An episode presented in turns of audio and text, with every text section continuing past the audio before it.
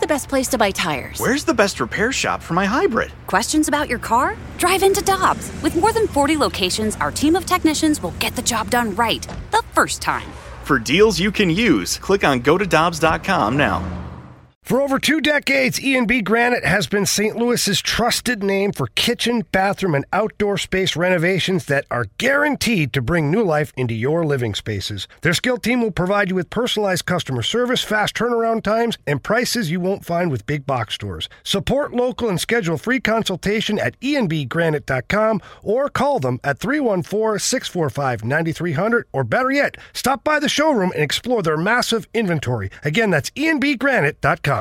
Hi, I'm Dan for Dobbs Tire and Auto Centers, here to share the easiest way to buy tires. Come to Dobbs. With the best tire brands and the biggest inventory, you'll get your tires the same day at the lowest price, guaranteed.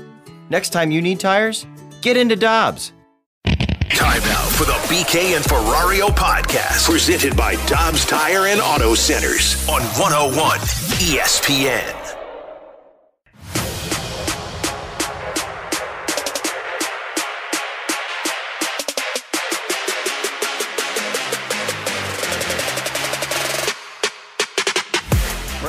The corner to Kyrou. Centered. They shoot. They score!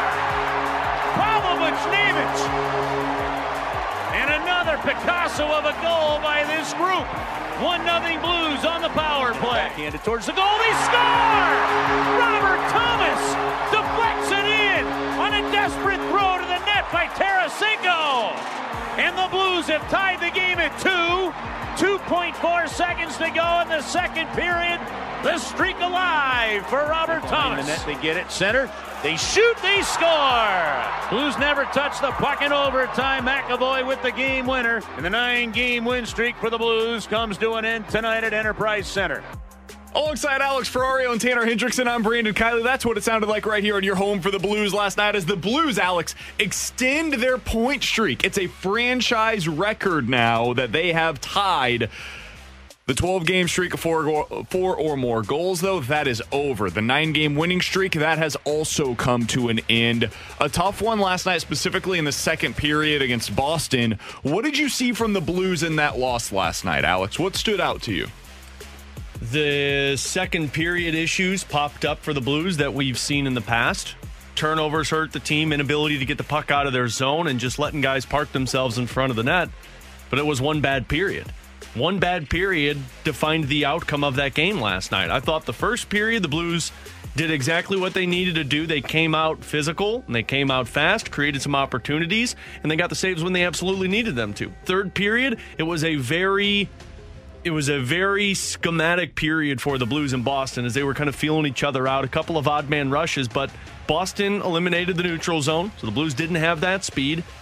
But the Blues played a physical brand of hockey, and so did Boston. I, I thought one period defined the outcome of that game, but the part that I liked the most about it was that they righted the ship quickly because we've seen in the past where one bad period turns into another bad period and then a bad game, and then you start going down a, a, a wrong path. Blues got away from their game in the second. They got back to it in the third, which forced overtime. And I mean, three on three overtime is a crapshoot. You don't play three on three overtime in the playoffs. You continue to play five on five. So I thought Thank it was. God. A, I, Yeah. I thought it was a really good game for the Blues, with the exception of one bad period. Yeah, I, I thought the Blues played really well except for that second period, and I thought things kind of started to turn in favor of the Bruins with around five minutes left in that first period too. I felt like heading into the second period, Boston had a little bit of momentum, and then they, like Alex said, the second period was all Boston, but the Blues were able to get back to their game, and I, I think that goal that was late in it was it the second period where Vladdy just throws it towards the net there and it gets tipped in. I thought that really gave the Blues some momentum, and I thought the third period they they got, as Alex said, they got back to their game.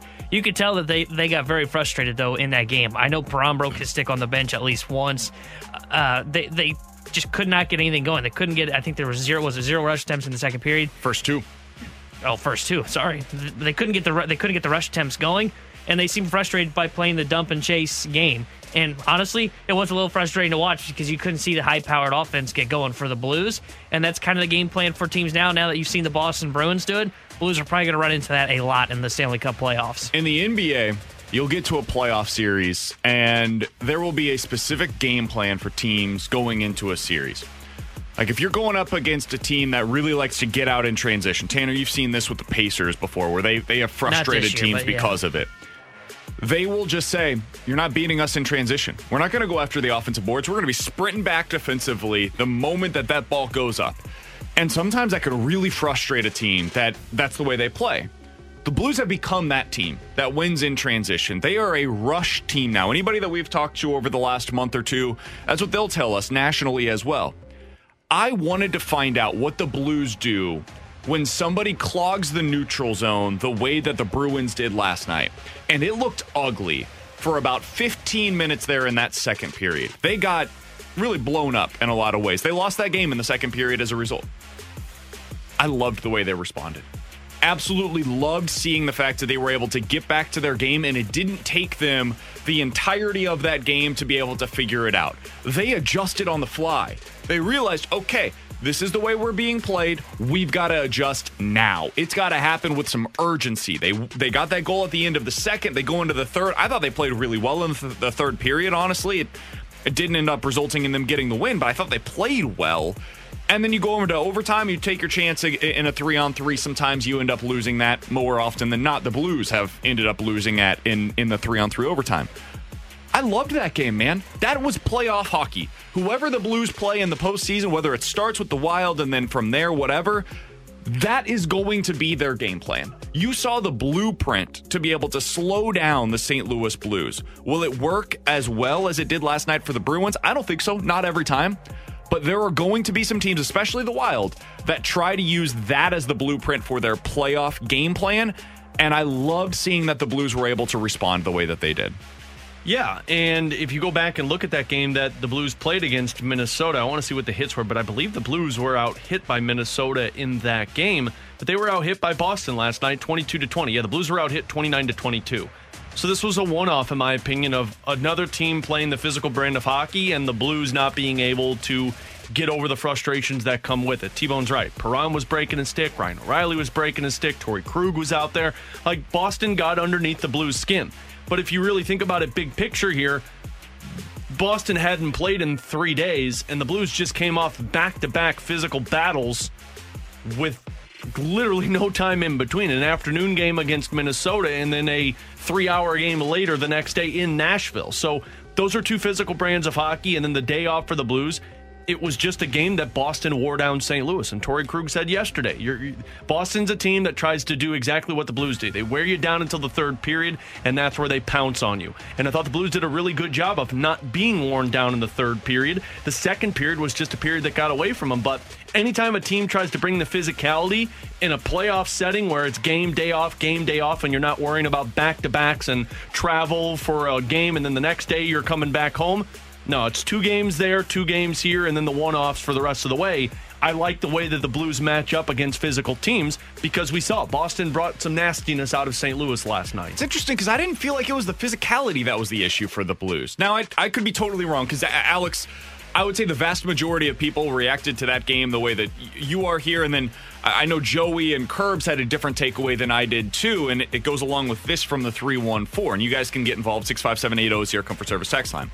That was the first game I attended last night. It was boring, hot garbage hockey. Two teams in the playoffs playing slow and sloppy. That came from Drew on the Air Comfort Service text line.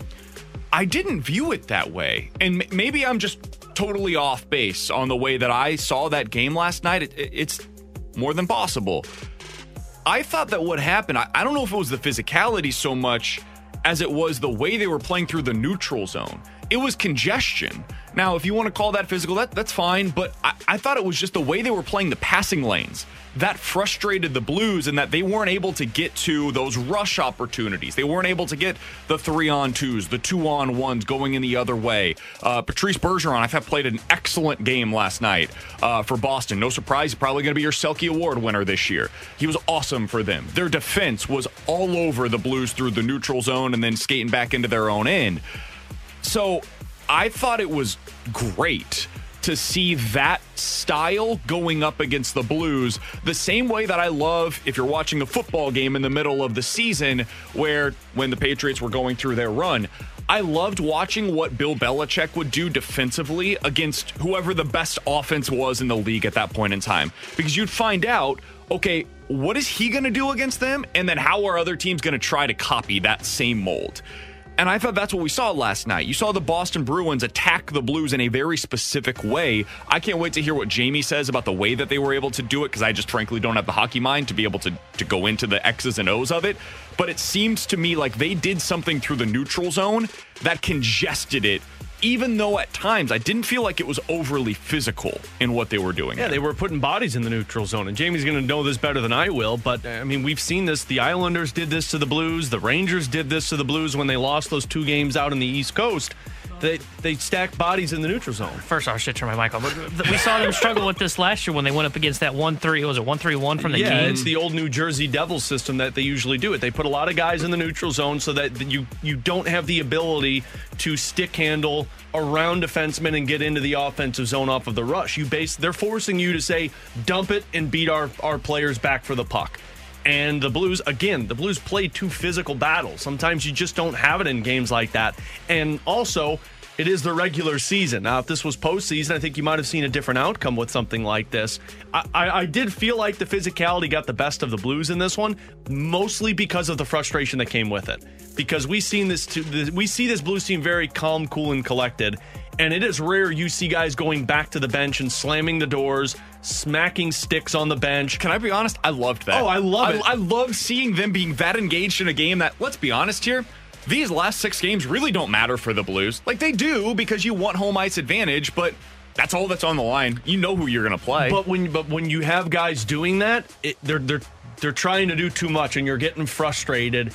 And that's where the game slips away. Now, the Blues did a really good job of not becoming individualistic in terms of, okay, well, I'm going to go win this game for myself. They stuck to their team game. Absolutely. But you lost that that you lost that that style that they play of like okay well we're going to continue to do what we do because something's going to open up at some point. It's just a patience game with the blues.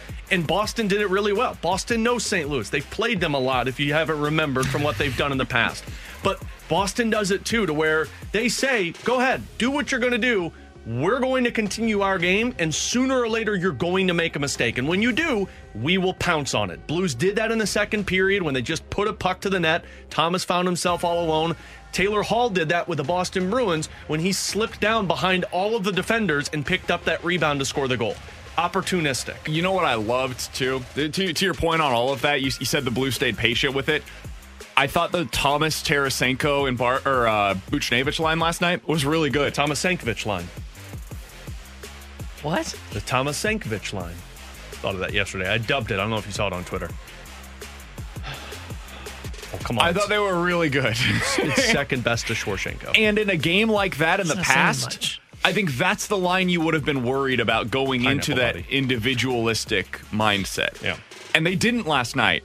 Thomas, I can't even count the number of times he would carry it through the neutral zone and then drop it in.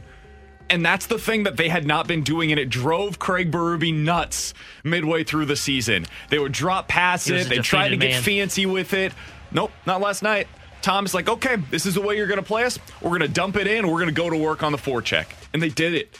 If they can continue doing that, I will bet on the Blues in the playoffs against the Wild, the Avs, whoever. If they can stick to that game and they're able to be patient with it, to your point, Alex, that that portends a lot of playoff success for this team. So I know that they didn't get the win in regulation last night. They didn't get the win in general. I loved what I saw from the Blues last night. It comes in a losing fashion, but man, that was great to watch. Coming up in about 15 minutes, we're going to get to the Cardinals, specifically Albert Pujols. My goodness. This bleeping guy, he just doesn't stop hitting. Last night it came once again running. against left-handed pitching, and oh boy, are we seeing the biggest threat on the base paths emerge for the Cardinals? We'll do that coming up in 15 minutes. But next, Chris Kerber, the voice of the Blues, joins us to continue our discussion of last night's game here on 101 ESPN.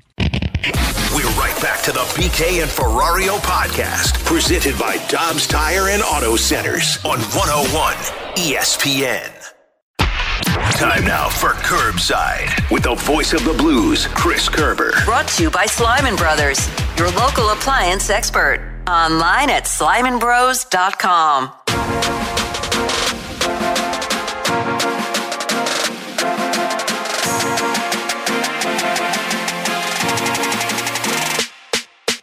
Alongside Alex Ferrario and Tanner Hendrickson, I'm Brandon Kiley. We're going out to the Brown and Crouppen Celebrity Line to be joined by our friend and the voice of the Blues. He's Chris Kerber here on 101 ESPN. Curbs, how you doing, man?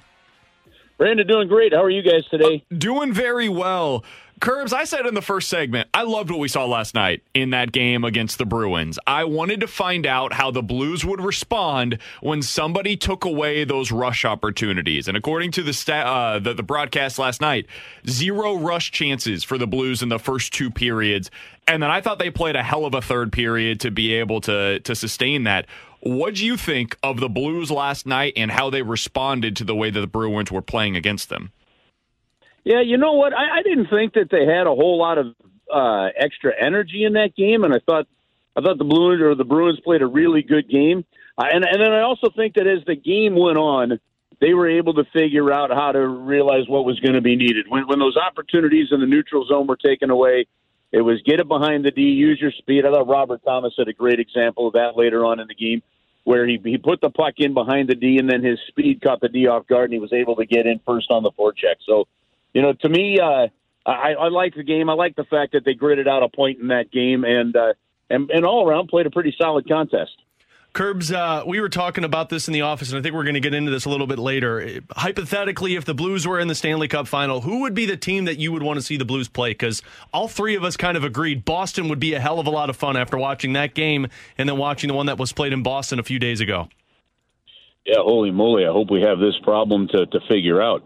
Um, yeah, I think you know honestly, I, I think that the, the the two teams that you'd want to face, to be honest with you, would probably be Boston or or or Washington, and that's because they have more holes, I think, than some of the what other. about if it wasn't like for the best matchup curbs, but the most entertaining as a fan? Like you as a hockey fan, you've been a hockey fan your entire life. You just want to see the best possible matchup between the Blues and blank. Who is that team? Well, then then I, I think I think you go the Florida Panthers. They are an awesome squad. They, they they can score. They're the top scoring team. I think the Blues and, and Florida are top uh, top three in terms of most points from forwards this season. They've got every aspect of their game going. Um, I, I think that that could be an extraordinarily exciting series uh, to, to see that one play out. Talking to Chris Kerber, the voice of the Blues here on 101 ESPN. Curbs, what it, what was it specifically that Boston did through the neutral zone last night? I'm always fascinated by seeing uh, some of the best defensive teams and what they try to do against the best offensive teams. I love, uh, I mentioned this in the opening segment. I love watching Bill Belichick try to scheme up against the best offenses in the league during their run in, in New England. What did you see last night that Boston specifically tried to do to contain the Blues offense? Well, and I thought we saw Nashville do it as well, and at least in, in the first period against the Blues on on Easter Sunday. Uh, when, when they drop some players back, the Blues, you know, try to get going, and, and they they don't necessarily like to always just come up the near boards with the puck, and they were pinching off that the, the plays across the middle of the ice. Teams like that that have really good sticks that can deflect those passes when the Blues are trying to go rink wide or or feed through the middle, and and, and they were taking that away. So that means the Blues are going to have to skate the puck up a little bit further, somehow gain that red line, chip it in, and then get that zone with some speed to put some pressure on the defense. And, you know, I, I think I referenced it last night. That there was a whole sequence where I said it was a game of Pong, you know, over the red line because both teams would touch it, it would come back, the other team would grab it. And we've seen now back to back games where there's been very little space in the neutral zone. And when you have two teams that can move up and down the ice as a cohesive unit, two teams that that are given the support like we saw the Blues do during this win streak, like we've seen uh, th- these last three teams that we played, except for the second period, of course, with Nashville. But prior to that, and even in the third period, we saw it. When you see them supporting each other with the puck, you don't have a whole lot of room to move the puck, and that means you've got to even battle harder for it. So to me, that that that's what these teams are doing. That's what the Blues are frankly doing, and and it's it creates for a pretty good tight brand of hockey. You know, and I and, and I listen. I don't know that the hitting part is a real interesting part here. Although I think Alec, I think uh, Ivan Barbashev had more hits than, than were charted last night, even though he was already charted with a career high seven. You know, but the last few games where the Blues have been out hit, I think one it shows kind of more of the physical nature of those other teams, but I think it also shows the puck control ability of the Blues. You're not hitting when you have the puck. You're hitting when you're chasing it, and, and I think that's been a big factor. Curb, speaking of those hitting and with Ivan Barbashev, Craig Berube made a comment about Barbie last night after the game, talking about how impactful he is when he's playing physical. And I was talking about this on postgame. In terms of the matchups, I'm kind of looking at that Barbashev, Schenn, and Jordan Kyrou line because you would imagine the opposition's best defensive forward line is going to be going up against the Thomas line, and O'Reilly's line is going to be going up against the opposition's best offensive line, which sets up possibly an opportunity for Schenn, Barbashev, and Kyrou to exploit some mismatches. Yeah, it does. And the reality of it is, is let's say it's Colorado, for example, um, or, or even the Kaprizov line, you know, with Minnesota. The, when you're on the road, you're not going to get the matchups you want all the time. So you really, what coaches do is they tend to look on a two-line matchup. What two lines are they trying to get out against that one line for the other team? And you're right. So that could open up the Schenn line quite a lot. To me, you know what you're getting every night by Barbashev. You know what you're getting every night from Schenn think we saw a little couple steps forward again last night from Jordan Kyrou. So to me, that's a that's a really important thing and positive to see there. You know, when when they traded Oscar Sundqvist, we talked to Craig Berube just after that deal, and he mentioned how really you know the roles are going to be filled by he thinks by two guys. One, it's one eventually that Toropchenko he thinks could step in, maybe not as offensively as Sundqvist was, you know, but in terms of hitting and, and, and the energy he can bring, that there's that aspect of it. But then he talked about Barbashev really being in, and Barbashev knows it. He he he says, "Look, do I want to necessarily go in there and hit Nikita to Zadorov? You know, every time? No." He says, "But but I've got to do it." And you see him leading through that way. Ivan Barbashev is a terrific player. Now, man, I'll go back to this. Man, am I glad they protected that guy. And I'm glad Seattle didn't take uh, Vladimir Tarasenko yeah. as well when he was unprotected. that's, that's exactly right. Uh, Curbs, I did want to ask you the final thing that I've got for you today. Uh, Ville Husso, Jordan Binnington, they've been going back and forth, splitting it basically 50 50 over their last six games now. Do you expect that to be the split over the next five games? What, what, how do you think they split this thing up down the stretch? Well, with 12 games to go, I thought you'd see Binnington get five games. Uh, you've got a couple of back to backs here. You go from Arizona to Anaheim. There's a back to back. Actually, I'm really looking forward to that Arizona to that Anaheim game. Uh, I, I think it's a treat that we're going to get a chance to see Ryan Getzlaf's last game in the in the National Hockey League. I'm, I'm, I'm really looking forward to that day. Um, but but I think yeah, you're going to see. I, I would expect to see Binnington probably with with with six games to go or is it no? It's five games to go. Mm-hmm. Yeah, I'd, I'd, expect Jordan Binnington to probably get at least two of those. So I, I, think it's pretty clear the way that they've started the goaltenders of late and how they've done it. That right now that net is Ville Husso's. Uh, but but it's good to see Jordan Binnington have the kind of games that he's had, and I, would expect to see him at least two more times easily uh, before the end. It's all said and done. Do you go Binnington in the next two and then finish out the final three with Husso, just so that way because no. you've got the back to back on Saturday Sunday.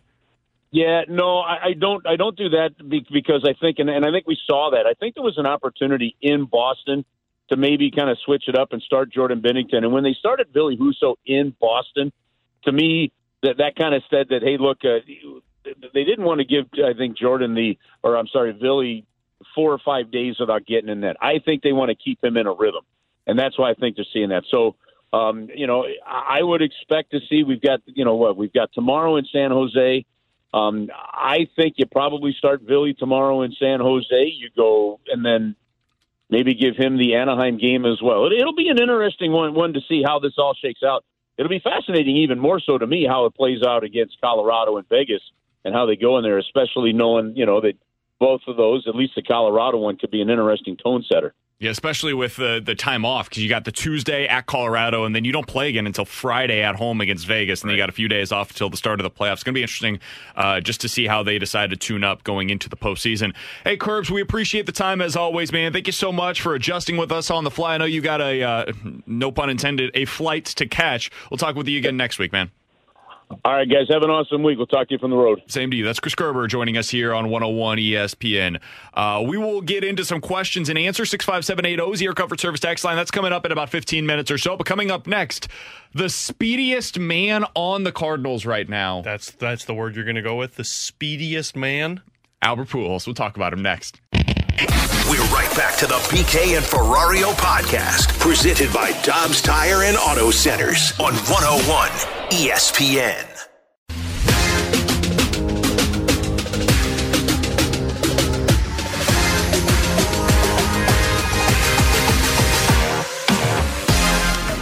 And Pujols puts it in play down the right field line. It may drop, and uh-huh. it will. It's a base hit. And Albert's thinking two. Get in there, Albert. Standing up. It's a double for Albert Pujols. He's taking really good at bats, and uh, specifically against the left-handers, he's looking really good. Um, he feels good about it, and uh, we feel equally as good about it. That is what it sounded like last night on Bally Sports Midwest. That voice you heard was Ollie Marmol after the game talking about Albert Pujols, who is just crushing left-handed pitching. Alex, here is the entire list of major league players so far this season that have a better OPS against left-handed pitching than Albert Pujols. And right-handed pitching. That was it. There is nobody in the entire sport that has a better OPS than Albert Pujols this year Was against that- lefties. was that the joke? That was the joke. Yeah. How, how how did it land? It landed. I think it landed on the. I think it landed on the opposite uh, island that it was trying to get to, but it landed. thanks, thanks, I didn't Tanner. know we were I telling a appreciate joke. it. Crickets would have been better, but it's okay. I don't know if I have crickets over here. We should look into it. Oh, here we go. That's not crickets. Close I don't know enough. what kind of crickets you're good. thinking that crickets sound like. Felt right. Uh, Albert is six for nine so far this year against lefties with a double, two home runs, five runs, four RBI. He struck out just once. He's been hit by a pitch. He's been outstanding, guys. I don't think there is anybody right now that I would rather see less if I'm a pitcher that is throwing left handed than Albert Pujols. And I think this is what we can expect, at least for the foreseeable future. Now, uh, what's he going to look like in August? I don't know how anybody could possibly tell you they know for certain, but he's in excellent shape. He is hitting the crap out of the ball right now. It sounds different coming off of his bat. And it totally changes the look of this lineup right now when you've got a left handed pitcher on the mound and the two, three, four, five that they've got to go up against. And honestly, you can add in Tommy Edman as your six hole hitter in this uh, category as well. Is Goldie, O'Neill, Arenado, Pujols, and then Edman? Good luck, man. There, there aren't many lineups that I would rather face less than that one as a left handed pitcher. Uh, Tommy Edman should be hitting leadoff. Maybe. Guy just continues to rake against right-handed How about pitching Albert leadoff? You and seen them left-handed wheels? pitching. Man, Albert could hit leadoff for the Albert Cardinals. should hit leadoff, man. I'm fine with it. You have the absolute I mean, possibility to go from first to home on any play. If it's to the with gap, your they first bobble base it, runner. and it goes to the wall. So far this year, Albert Pujols has scored from first to th- uh, from first. he has tried stealing third on a he- right-handed pitcher. Mind you, the guy who was staring at third base before he actually goes into his windup, he tried to steal on that and man. he legged out a double last night on a blooper. He's legged out a couple of doubles, hasn't he? Uh, last night was a, a real leg. I mean, he he almost He was tore- feeling good. almost He was in a- Miami. He almost tore a meniscus trying to slide into second base. But you're right. I mean, we spent all offseason talking about going to get the Kyle Schwarbers or getting the Castellanoses or going to get the guy who can who can lengthen that batting order behind Arenado, Goldschmidt, and O'Neill. And I don't think any of us believed Albert Pujols would be that guy. We thought Albert Pujols could be that guy on occasion. We thought maybe Albert Pujols could be the guy maybe in the six hole. But we were all talking about Paul DeJong, Dylan Carlson. Those were going to be the guys that lengthen out this lineup for you. Now, if Albert Pujols is hitting like this, you have right now one of the more dangerous hitters in baseball, one of the most dangerous hitters in baseball against the lefty, behind one of the most dangerous hitters in baseball, no Against matter who's on the mound. Yeah. And when we get into the warmer weather, Paul Goldschmidt's going to be there, Tyler O'Neill's going to be there, and then you also have the conundrum of when Carlson starts to hit, when Tommy Edman continues what he's doing, and if Paul DeJong starts to heat up. This is why this offense has been so dangerous and can be so dangerous and why we're so high on it. Because there's no opportunity to breathe if you're a pitcher, especially if you're a lefty. And I don't know what that we were talking about this in the office, what the National League looks like with lefties in terms of rotation pitchers. I don't think there's a lot of them, but when you go up against those, let's say in a playoff series, I don't know how many teams are going to be able to breathe against that if it continues on. And with the way Albert's playing against left-handed pitching, you have to pitch to Nolan Arenado. There's no easy out. You put Arenado on, Albert could easily just drive him home, especially the way he's been swinging the bat. Now you get to the right-handed side of that, that's where things become interesting because you haven't seen any of your left-handed options put too much fear into pitchers' eyes so far. And, and if it continues that way, they're going to be able to avoid pitching Nolan Arenado if they're going to continue to hit these guys fifth in the order. But that's what makes them dangerous against left-handed pitching. To your point, Alex, is there's no real easy breath of fresh air when it comes to looking at that lineup. I, I mean, you could look at you could say Paul Youngis doesn't hit for average, but he's still got power. He can still make you pay if you make one mistake. And if Yadi's not in there and Knizner's hitting, there is no place to breathe. Yeah, and even and at some point too, I think Yadi's going to get back to more Yadi himself at the plate. So Mm-hmm. when that does occur, then there's still no place to breathe. And if you're saying Yadi Molina is the worst hitter in your lineup, I was about to say, I think he's going to be probably their worst hitter this year, and that's not a shot against Yadi. I think it speaks to the depth of this lineup. yeah, now. that's what I was gonna say. If he's the worst hitter in your lineup, then that tells you how good your lineup is. And Harrison Bader crushes left-handed pitching, and he's going to continue to do so. And then Dylan Carlson, he's better on the right side of the plate. He's just in a little bit of a uh, struggle to begin the season, and I think he's going to get out of that. And I, he's better, in my opinion, on the right side, and the numbers will back that up. So there is no breath of fresh air for left-handed pitchers, and it almost forces you almost to kind of, especially yesterday. I mean, you look at Jesus Luzardo. I'm sure he wanted out of that game a lot quicker than he ended up going. You know, Yeah. the Marlins And you know and when they teams are took going him to out, want to do by it. the way? when they took Pujols him out came when up. Pujols came back up. Because They- then you have two on with Pujols up and one out. I think it was one on. I'd have to go back to the exact situation, but um, it was very clear. Don Mattingly saw Pujols come into the plate. He's like, "We can't do this. We're we're not letting him face Albert again." And that doesn't happen last year with the five hole hitter that the Cardinals had. Like Yadi's probably batting in that spot a year ago if you're in the same situation. And they might let Luzardo continue in the game because, just be honest, Yadi does not impose the same amount of fear into an opposing manager or an opposing starting pitcher as this version of Albert Pujols does. Yeah, there were runners at the corners with one out when they went. Go. They ended up making the change last night, and they probably wanted the right-handed because Pujols is a double. I think he's actually maybe has hit the most double plays in baseball history, if I'm not mistaken. No, which you is said that wrong. He's is- a doubles hitter. Sorry, also a double play ga- candidate. Could be Uh, either. Hey, not with that speed. But not not against left-handed pitch. That's true, not with that speed. But against left-handed pitching, you're probably less likely to get him to hit into the double play. So why do you do? You end up going to the right-hander and hope it works out for you. And I don't think it did in the case of the. Uh, no, it didn't. They end up scoring a run on a fielder's choice. So yeah, because of the speed of Albert Pujols. Exactly. for what it's worth, you look around the National League right now in terms of the teams that the Cardinals. I know we're getting way ahead of ourselves here, but uh, this team looks like it's a playoff contender, at least Playoffs? t- to me. I just want to win a game. I hear you, but you look around the about National League. What practice. would this look like if the Wait. Cardinals were trying to go into a series against left-handed pitching? Because that's clearly where the Cardinals' offense uh, really succeeds at a high level. The Mets, Phillies, Brewers don't really have guys at the top of their rotation that would fit into that category, but the Phillies, or excuse me, the the Padres do. Manaea's a lefty. Mackenzie Gore is a lefty. Uh, you look at the Blake Braves; Snell. they've got Max Fried. Yeah, Blake Snell also a lefty in the in the Padres rotation. Sean Manaea, what could have been? You look over to the Dodgers, Urias, Heaney, and Kershaw all could potentially start games for them. Uh, Kershaw, the he's Giants have Rodon and Alex Wood. These teams that you could match up against in the playoffs, there's really no way for them to get around it. They're going to have to start some lefties against you. And in those series, with the way that the Cardinals are currently constructed, that looks like good matchups for St. Louis. And if you don't believe me, you want to look into the numbers more. Uh, the Cardinals right now against left-handed pitching have a 585 slugging percentage as a team Are they the most dangerous team? and a 940 OPS. That is the best in baseball. The so most far this lethal year. team against left-handed pitching. That is the slogan for this Cardinals team. So far, 100 plate appearances against kinda long. lefties. So it, it's a small sample size, but not a minuscule one. Uh, then they have clearly outplayed everybody else. There's only three teams right now that have an OPS above 870 against left-handed pitching. It's the Cardinals, the White Sox, and the Phillies. You would expect the White Sox and the Phillies to be on that list. I'm not sure coming into the year that a whole lot of people would have had the Cardinals on that. New category. nickname. LAL. Lethal against lefties. That's this Cardinals team. Ooh, I like Mark it. Tell MLB Wait, Network to put it on. L A L. LAL. Like Lethal LOL. against lefties. Tell Greg I like- Ames they're going to make a top eight for that. Wow. Low. We'll get to questions and answers coming up here in just a minute. Wow. Did you guys hear Yadi talking Uh-oh. about Albert's uh, speed last night after the game? I would imagine he's talking about how it looks like uh, the flash out there on the on the uh, base path. Let's have Yadi take us to break. Okay. Yeah, that was pretty fun. Pretty cool. Pretty fun. It's pretty awesome. It's gonna sleep like a baby tonight. To the BK and Ferrario podcast, presented by Dobbs Tire and Auto Centers on 101 ESPN.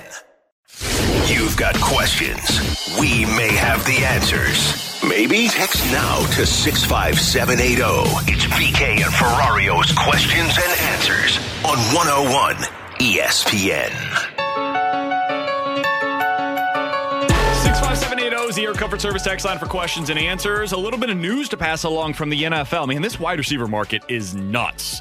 So, according to Ian Rapoport and Dan Graziano is the other one that was reporting this. The 49ers. Jeff Darlington, Jeff sorry. Darlington, excuse me. Uh, Deebo Samuel has Deebo. requested a Oh, trade. oh. Demanding, really, is probably the better phrasing on this. Uh, he's, quote, unwilling to engage in a contract offer from the 49ers. They would like to make him one of the highest paid receivers in NFL history. He doesn't want to play for them anymore. According to Ian Rapoport, money is, quote, not at the root of the issues for Deebo Samuel. Otherwise, that could be fixed with their big offer. There are issues with the way that he's being used in their offense, end quote. Does he not want to be a running back? I guess.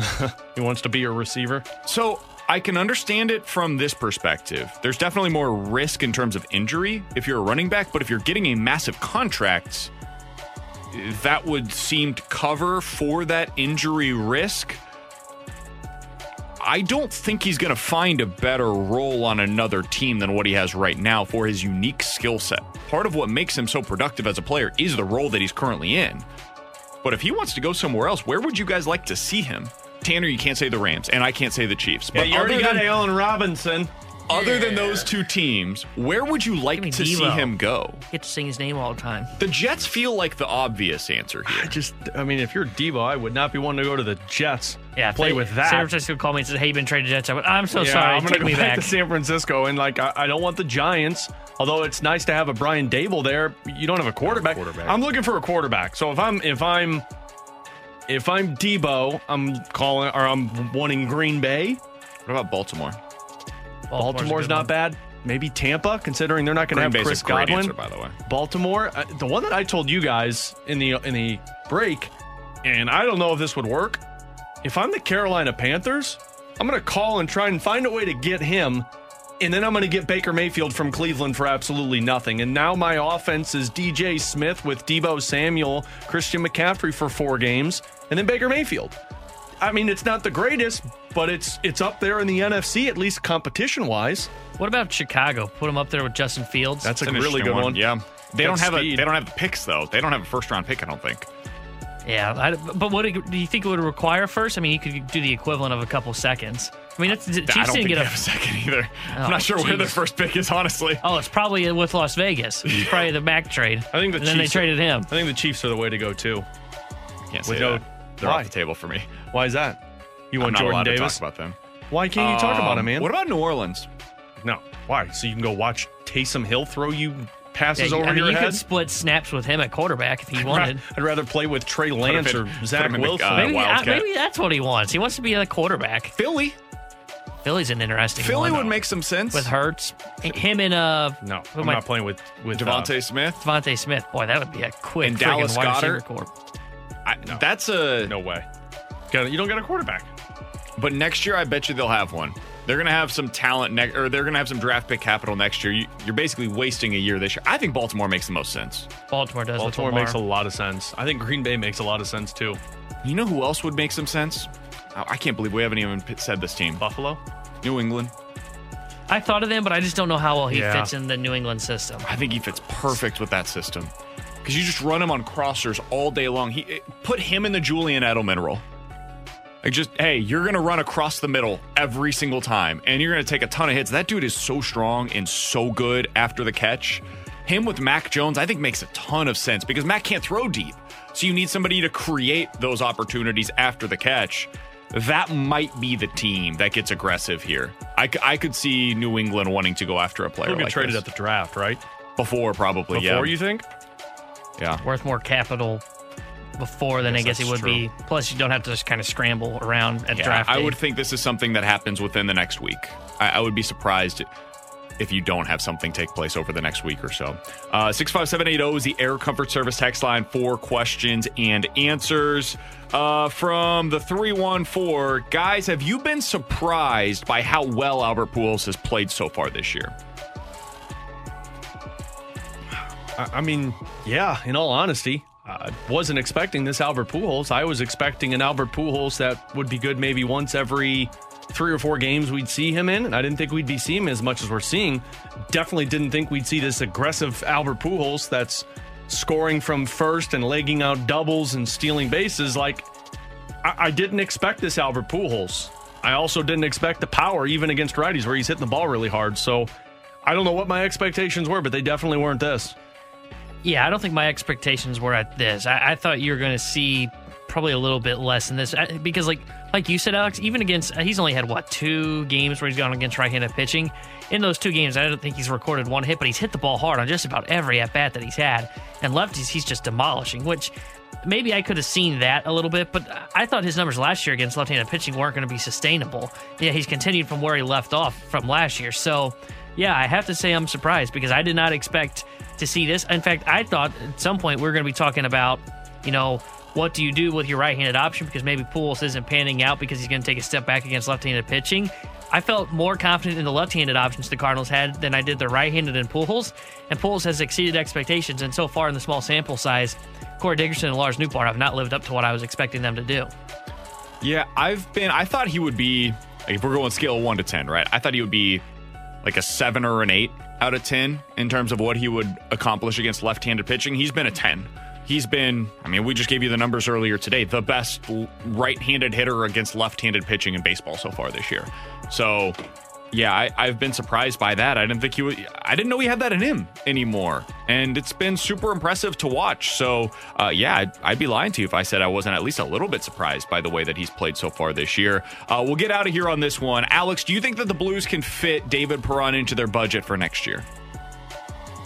Yeah, I think so. Uh, because I don't think David Perron's going to be wanting to break the bank at this point of his career. I think it's going to be more so where he wants to be and obviously make some decent money that comes into it. But I mean, I, I think David Perron's going to be looking at two, two million, two and a half million dollars per year, and Blues can absolutely fit that in their budget. I mean, they just shaved off the money that Oskar Sundqvist was making, and you would assume Nick Leddy's not going to be back or Marco Scandella, one of the two. So I think they can fit him in no matter what, and I, I believe they will fit him in because he's a big piece of that locker room for this team. Coming up in about 15 minutes or so, we'll get to a game of more likely to happen. But next, Kiley McDaniel joins the show. He yesterday wrote the piece on ESPN.com about the top aces in baseball. Didn't even have the Cardinals with one listed. We'll get to that with him, and I want to get his thoughts on Nolan Gorman and his hot start to the season. Kiley McDaniel of ESPN next on 101 ESPN. We're right back to the BK and Ferrario podcast, presented by Dobbs Tire and Auto Centers on 101 ESPN.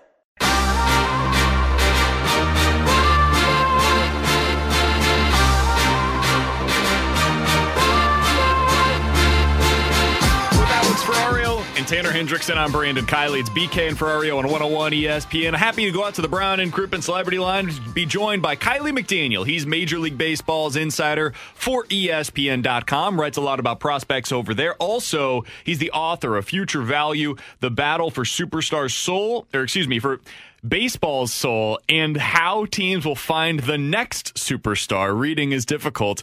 Kiley, we appreciate the time as always, man. How you doing today? I mean, I'd like to battle for the souls of superstars too, but that's a little outside of my purview. I know. I, I, thought we were talking like Avengers there for a minute. Like, is he writing about like Thanos here? Are we going for the Soul Stone? What, what's going on right now? I mean, the lockout kind of felt that way at times. It took so ours away. Maybe that's what I was going for there. Yeah, there's a lot of souls out there, and I'm just trying to rank them in the right order. well, speaking of rankings, good transition there, Kiley. Yesterday, uh, you put together a piece over at ESPN.com on Major League Baseball's aces for 2022 and which guys could also emerge this season as an ace. I kept scrolling down, scrolling down, scrolling down. I figured at some point I would get to a Cardinal, but I never found them. Uh, what was your What was the thought process that went into not having Jack Flaherty or Adam Wainwright in, uh, on this list? Uh, Flaherty was in the mix. Uh, I think he was in the sort of just missed last year, and uh, you know, I guess at some point, like you could put anyone on there that like has been an ace in the last two years or might be one in the next two years, and then eventually half the starters in baseball are listed because hmm. it's just like everybody's been really good for three starts at some point. And like I almost put Carlos Rodon on there, and he's had like you know obviously started the season really good, was just a free agent to sign a two year deal, and like couldn't get used in the playoffs last year. Like he's been extremely up and down, but like right now today, he's one of the top ten pitchers in baseball, and I didn't put him on there because it's just like, yeah, let's see a little bit more than that. And I think with Flaherty, if you you know if you get exactly what you're looking for for you know another ten starts or so, like he might be back in that mix. Like certainly if you know, I, th- I think that sort of the point of the article is like, oh, if you're like a playoff team, you probably have one of these guys that at least is in the mix. The 20, 25 guys you're looking at. And if you don't have one of those guys, you might want two guys that are just off of that list. And I think in the scenario where the Cardinals are a playoff team and things are going well and you had a good season, like Flaherty's probably one of those guys.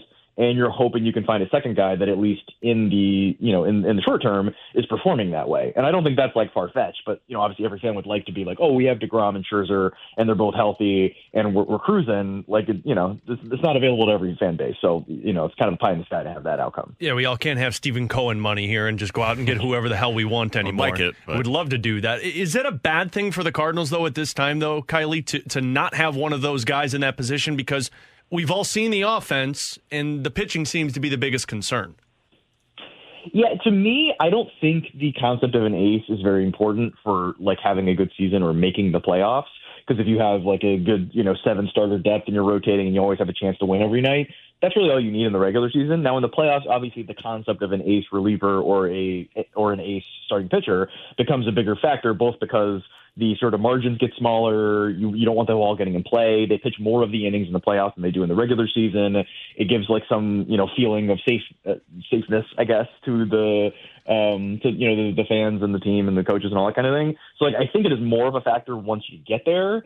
And so I think it's one of those things you you know if you don't have one and you're going to be a playoff team, you can add one or hope that somebody emerges. And if you're like the Brewers, it's just like every two years one of them pops up and you just sort of create another one, and then you have too many and you leave them in relief.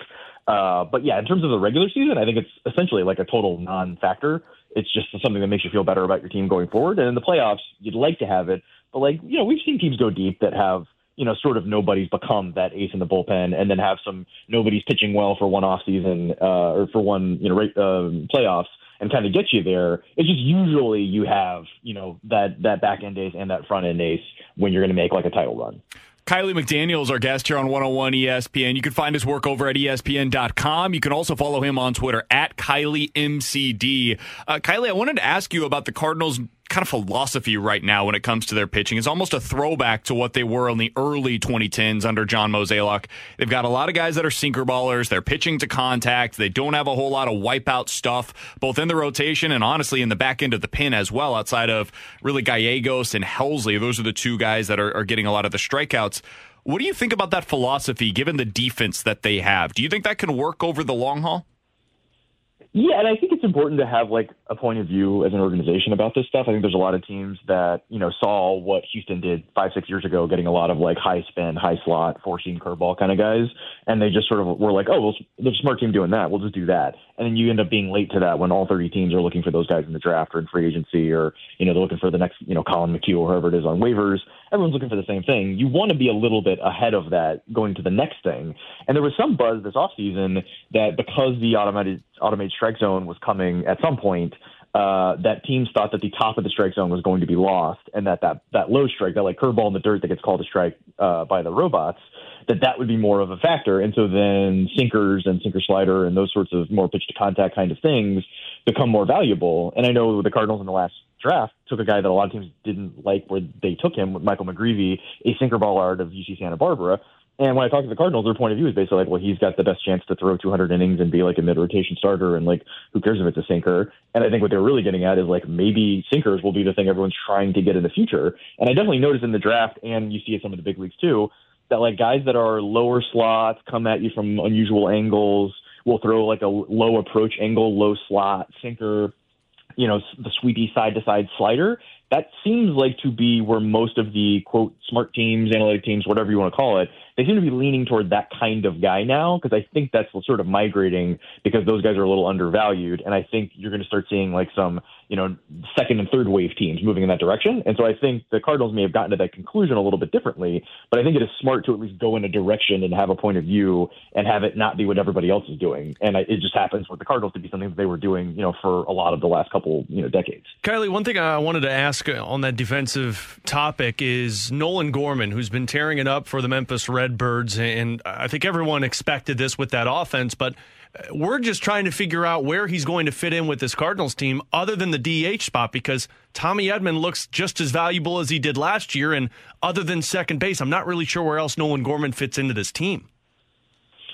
I think he'll be one of those guys where you call him up and he DHs and then sort of spells guys when they have a day off, and eventually you're just like, well, we can't send this guy down. Like he's one of our, you know, nine hitters or you know however you want to say it. And I think that I don't know. I think I think that's how he breaks in, and then all of a sudden, you know, over the course of a long season, when you know I casually mentioned you need seven starters, like you know, every now and then there's a team that throws five starters every five days for the entire season, and there's no six guys starting a game. But like in reality, like you know, we see all the you know like the Dodgers and like all these playoff teams. It's like oh, they have like three like Chris Taylors floating around that like aren't technically in the starting lineup on any given day when you like say who the best nine are, but they have a bunch of those guys floating around that can be really good. And then someone's in a slump or somebody gets hurt or you know whatever happens, and you want that guy around and you happen to have that guy. So you know whether it's now or a week from now or you know two months from now or it's DH only or you know bench guy or whatever it is, like he's the kind of guy that winning teams have, and I think he'll he'll find a spot soon enough. And you can make an argument he should have been there opening day, but I just think there wasn't necessarily a spot to put him. Kiley, when you look at guys breaking into the big leagues, big leagues rather, as designated hitters, is that something that when you talk to people around the league, they have pause in doing just because it's such a different role than what many of them have had down in the minors, or is that something they're okay with by and large? Well, in a long term sense, if you have a young player that is, I mean, there's something called the DH penalty, which is essentially you underperform your offensive ability because the pres- presumption is because you're not doing anything the whole game. So your sort of rhythm and focus, you get inside your own head. You're probably watching video of all your at bats while everyone else is playing in the field. Like you tend to not perform as well, broadly speaking. So if a guy's like a DH for multiple years, I think you're kind of eating into his offensive upside at some point, and it's probably a guy that isn't very good defensively. Uh, and so that, you know, he's already going to age quickly in the first place. So I think there's like a little bit of a stigma, rightfully so, of making a guy for multiple years sort of a DH only. But in the concept of like breaking him into the lineup that way and maybe just making the DH the spot where you can rotate guys out of playing and then have a guy like Gorman that can actually play like basically every position in the field except for, you know, I guess pitcher, catcher, shortstop um, and then having you know that guy be able to rotate in, I think that's useful. Like as a rotating in and breaking him into the big leagues, I think the DH is great for young players and not manipulating service time because now you get an extra spot on the lineup to give that guy an opportunity to hit and to not have to be like, oh, you're starting once a week and then you have like you know pinch hit once in the eighth inning the whole week. Like that's not a way for a guy to break into the big leagues. But like playing every other day and getting four ABs, like that is a way to break into the big leagues. Since we're speaking of the DH, Kiley, are you fully invested in Albert Pujols has found the fountain of youth? Yeah, because I'd like to believe I'll be able to find it too. Like I, I wasn't like a D1 level talent, but like if he can do this, then you know anything's possible, right? It's amazing what we're watching, he man. He has the best OPS against lefty. It's an unbelievably small sample size. I totally understand that, and it's early in the season. We'll see what he looks like in August, but he's the best player in the league right now against left-handed pitching. Kiley, I don't understand it. And he steals third. we'll try and more walks and strikeouts. Yeah, it's it's all kinds of stuff going on. And, and at some point, I think we all know that like you know uh, numbers against left-handed pitching in like small sample sizes doesn't actually mean anything. But like he's also a Hall of Famer, and like he you know is good against left-handed pitching. And what is sports media but some way to cherry pick some numbers and make people mad to you know call in and engage with your media? Like I, I think that's what that's what our roles are in a big stage here. Yep. So you know, I'm glad you understand that, Kiley.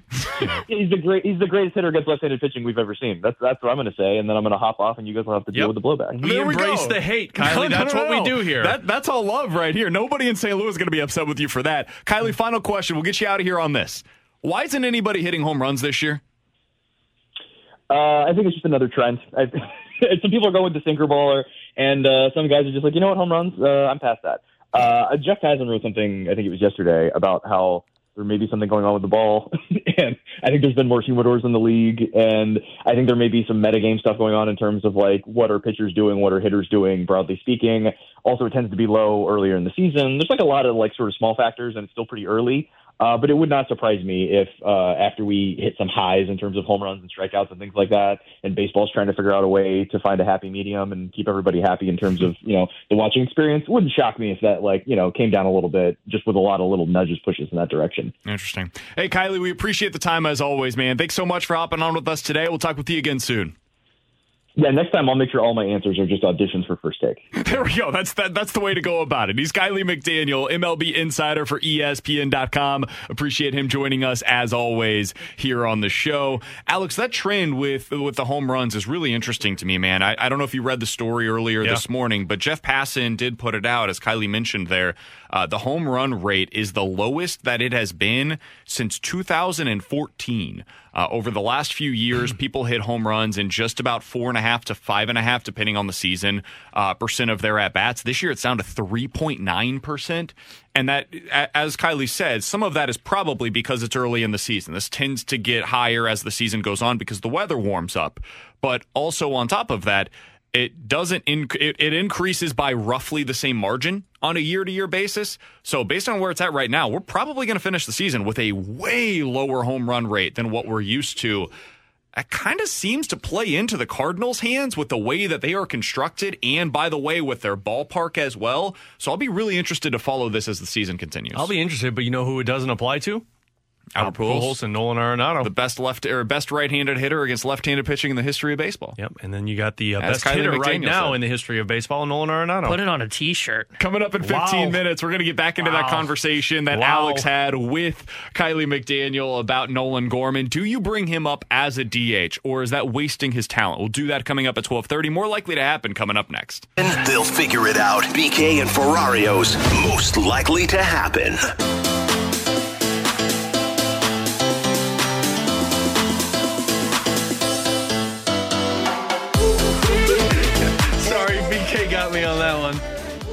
He actually did the uh, unbelievable and actually stopped to say hello to the receptionist today. Didn't have anything for me. Well, of course not, because she was probably threw your stuff in Got the some trash after finality on all of that. I heard her shredding you- something when I walked by when I left Did you? Yeah, and I heard like it was Bon Jovi going, no. He's a little runaway.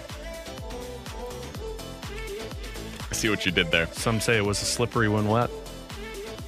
Wait, is that a Bon Jovi song? Hey, we're just going to move right along from that. What happened? 65780 is Air Comfort Service X. Now we're going to slide right song. through here. Look it up, Uh, buddy. More likely to happen, the Blues will make a run to the Stanley Cup, or Missouri makes the NCAA tournament You don't have to in Dennis. Gates' first year.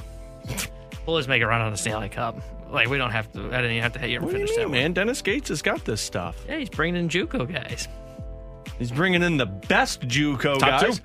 That's what I'm saying. Best point guard and best center. And well, he's got a he doesn't think that he's a center, but best forward. And he's got a top 100 recruit in the system. Doesn't even know what position the guy plays. Doesn't matter. He can play anything. He's versatile, as they say.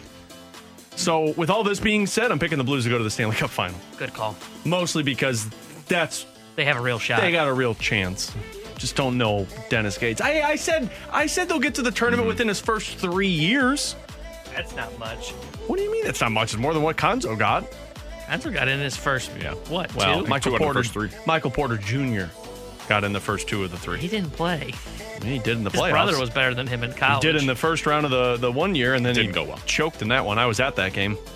Missed like every shot possible. It didn't go well. He tried to go up for a dunk and he couldn't jump high enough. No, he his, had his, to lay it up. his jump shots, he was barely getting off the ground. It was bad. T-Bone Um, could shoot better than that. I'm going to go with the Blues as well. You had to question that? I'm pretty excited about what Dennis Gates is doing. I am too. Now, I don't know what the success level is going to be, but I think there's a chance it works. I love DG. I mean, he's he's trying. Just nickname him DG. Yeah. He's trying to buddies. do this year what Iowa State did last year. Uh, Iowa State basically completely turned over its its roster from 2021 to 2022. They went from being a 2 and 22 team. They won two games last year to this year being 22 and 13 and making the NCAA tournament and making it all the way to I believe it was the Sweet 16 if I'm not mistaken when they lost to Miami. They've never made it to the Sweet 16. That's what Mizzou's trying to accomplish this year. Doing so was a lot easier said than done, but that that's their goal. I don't think that they'll get that far, but uh, I'll go with the Blues just because they're they're closer. They they already know they're at least making the playoffs, much less getting into the tournament. Uh, Six five seven eight zero zero cover service X line. More likely to happen: Vladimir Tarasenko or Jordan Binnington get traded in the offseason. I'll say it's I'll say it's more likely This is a I'll- tough one. This is a really tough one because on one hand, uh, you know, if Matthew Tkachuk isn't back with Calgary, or if they re-sign Johnny Gaudreau, like the only way you can get a Matthew Tkachuk is to trade Vladimir because of the money. But on the flip side of that, if Ilya Husso continues to play well, I think they're going to legitimately search what could happen with Jordan Binnington. I'm going to say it's more likely with Binnington, man. I, I just think if you're Doug Armstrong and if Vladdy changes his tune, I don't know if you can move on from a line that has developed such chemistry together. Like the Boston Bruins wouldn't have been traded somebody off of the perfection line if one of them wasn't happy and then decided that they wanted to stay. So I, don't think it's going to happen with Jordan Binnington, but I would say it's more likely him over Vladdy. Man, this is tough. I, I think I'm gonna say it's more likely Vladdy. And the reason I, I, I think that is, I, I think if the Blues do end up splitting up some of these these games, these final five games with Binnington, and you see him play well, I still think Husso's the guy. But I think it could be one of those where it's okay. Binnington's back to form. He's the bigger contract. Let's keep him on the books. We'll let Husso walk, or we'll try and bring him back for a very team friendly deal, and we'll move on from Vladdy because it's going to help the case and what Alex said. Where he, if you're going to go get a Matthew Tkachuk, he's probably the guy that gets uh, shipped out. So. I think I would say it's more likely it's Vladimir Tarasenko that would be traded than Jordan Binnington. Can I change my answer real quick? I think I'm going to flip this because I do think that if Binnington plays well, they'll look at it and say, we'll find another Billy Husso to back him up and help if we need him to, like a Charlie Lindgren. And I think it's more likely that they view it and say, I, Vladdy's great, but if we have a legit shot at a Matthew Tkachuk, it's worth the trade. So I'm going to flip my answer. I think if they trade for Matthew Tkachuk, the more likely player to be included in that is Jordan Kyrou. But you can't make it work without moving on Vladdy. Money wise? Yeah. I think they can. He's, can't they? he's arbitration. He's going to get over $8 million. Yeah. Because Matthew. He's got one Yeah, year but of the Blues arbitration. have money coming off of the books. They Not already that much. They only got rid of of Sundqvist. You're getting rid of Nick Leddy's contract, which is right around what the Sundqvist was. deal was. Perron, if you're bringing him back, you I mean, you're really not taking off much unless you're moving something out. As of now, cap space, the Blues would have about $11 million in cap space projected for next season. Um, they have Billy Husso as a UFA, Nick Leddy as a UFA, Mikkola is, I think, uh, Dakota Joshua, David Perron. Where's that? Is Mikkola not one? Mm-mm. He's got one more year. Yep. So So, 11 oh, million- Mikkola is a U- R- RFA, excuse Yeah, me. So, but is not He's going to be the- getting that much. He's the only RFA other than uh, Perunovich. So you figure eleven million dollars. If you bring David Perron back, you're probably looking at two, two and a half. If you sign a, go- a backup goaltender and you let Ville walk, it's about a million. About a bucks, so million you're about bucks. Three and a half. So you got about eight. but he's going to get more than that in arbitration for one year. So unless maybe you, it's unless 10. you sign him to If an you trade extension. In it. There's your money. Yeah. I, I don't like it. I, I, I said this. I back myself into these stupid corners where I'm the bad guy. what else is new? I said that the Blues would likely have to trade Oskar Sundqvist or Barbashev to be able to make the money work with some of these things that they wanted to accomplish. I'm not saying that to say that I was right. I'm saying that because these are the financial realities of where they're at right now. Because to get these good players on the books, it's hard, man. You got to make tough decisions. So this offseason, the reason why I say all of that is because I think one of those financially difficult decisions that the Blues are probably going to have to make is trading Jordan Binnington if they can. I think that if the Blues can get something in return for him, and it allows them to open up the space to make multiple moves, like go out and get a Jakob Chychrun for their blue line and trade also for Matthew Tkachuk, for example. I know that's a lot of change that would have to be made. There's a lot of moving parts there. Barbashev's probably included in that. Kyrou might have to be included in that. That's the kind of thing that I could see the Blues doing this offseason if they don't go on a cup run. I think all of this changes though if they go on a run to the cup. That's where things get really interesting to me is what what do you do if this current core of guys wins you a cup? This might be one of the most intriguing off seasons for Doug Armstrong, depending on what the outcome of the season is, because of all of these variables with Binnington and Husso and Vladimir and the possibility of Matthew Tkachuk. And let's not forget the top left-handed defenseman that they were searching for at the trade deadline. And then you've got the young guys that could potentially be a part of your team next year. So it's going to be fascinating. 65780 is your Cooper Service text line. This is interesting. Who do you guys think has more value in a trade? Vladimir Tarasenko or Jordan Kyrou? It's Kyrou, right? Oh, yeah, it's Kyrou. Cost Because of the age? the age, Age, the yeah. speed that he's got, and Okay. he hasn't had three shoulders. And we know he'll be better than Vladdy in his prime. So yeah, Let's let's pump the brakes on that one. He's got to catch Vladdy right now, much less Vladdy. in his Guys, prime. guys, Okay, he looked good in the ESPN's broadcast half. last night basically comped Thomas and Tarasenko to Hull and Oates, and I'm not saying that I'm right, but I did that before. yours was Kyrou. Huh? You said it. No, it was Hoffman and Thomas, and the Hoffman thing didn't pay off very well. But hey, I got half of it right, and then of course, you know, Hoffman you became. Buchnevich, which has led to this Oh. line, and that's really what it all is. Connor Turnbull committed a Butler. Did he? Stupid. Why don't you sign with Mizzou, Connor? I think Mizzou gave away his spot yesterday Oh well, good for them. to They this should've. guard from uh, from Clemson. Uh, final thing here: more likely to hit 25 home runs this year. Never thought I would be Albert asking this question. Don't even say the second one. Not included in this. Oh. Tommy Edman Oh, okay. or Dylan Carlson. Tommy Edman. what? Tommy Four Bags I is mean, what I call him. He's No, got, he's got three. three, We're but I- nine games into the season. Sorry, He's already got three Dylan home have? runs. How many does Dylan have? It becomes a math problem eventually. What? Oh my god. Oh yeah, we're great at those. I is an imaginary number. Some of Uh, us here like math. what- Not good at it. What did Like Edman it. have last Loved year? Loved it. Don't like it now. Edman hit what, like seven last year? It's already up to three. He's halfway there, Right, buddy. I was gonna say he's halfway there and he's nine games in. He had a, oh my He had gosh, 11 he had last 11 year. last year. He had 25 ele- for Tommy He also had Fourbags. 11 and 92 games back in 2019. Is it Tommy Fourbags? Yeah, it would be Tommy Fourbags. I'm still going to stick with Dylan Carlson. Yeah, okay. I'm going, I think DC's got more power and pop than Edman. I think Edman's just hot right now and he's mashing. So I, I think it's going to end up being Dylan Carlson. I don't I don't see Tommy Edman having this power outburst that we Mashing seem to be some balls, thinking. huh? He's hot Yeah. right now and he's mashing. Mashing taters out there. Um, I do like mashed potatoes. for what it's worth, his his exit velocity numbers are Oh. excellent. Oh, and what, are- what are Tommy they Edman's. against righties? Can't break down like that, dude. I don't know. I'm just. I, just say I would they're imagine great. good because he's gone up against mostly righties. Just want you to So, remember that. I'm gonna go Dylan Carlson as well. I think it's more likely he hits 25 home runs than Tommy Edman. I'm not buying into this power surge just yet, although so far his slugging percentage is 745, which Keep doubting, my man. play. Keep doubting. Coming up in 15 minutes, we're diving into the junk drawer. But next, is Tommy Edman buying the Cardinals time when it comes to Nolan Gorman getting up to the big leagues? We'll talk about it here on 101 ESPN. We're right back to the BK and Ferrario podcast, presented by Dobbs Tire and Auto Centers on 101 ESPN.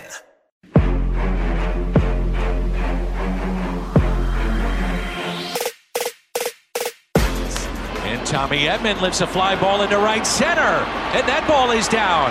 It's knocked down by Garcia. Pujols being waved in all the way from first. And the throw is up the line and gets away. And Albert showing off the wheels. Love it. 4 nothing Cardinals.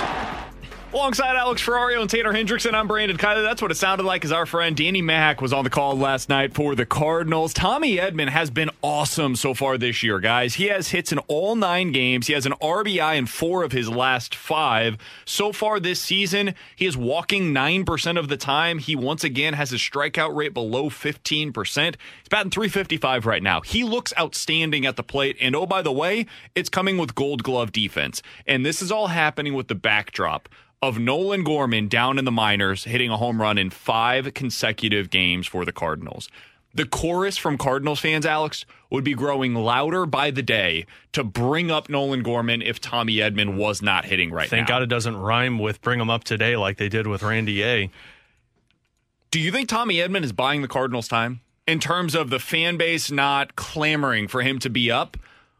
Or is it possible Gorman's not even battling with Tommy Edman for his playing time? I don't think he's battling with Tommy Edman with the playing time. I, I just, I, I don't know if they know where they're going to put Nolan Gorman right now with this team. And I understand everyone saying, well, put him at the DH spot.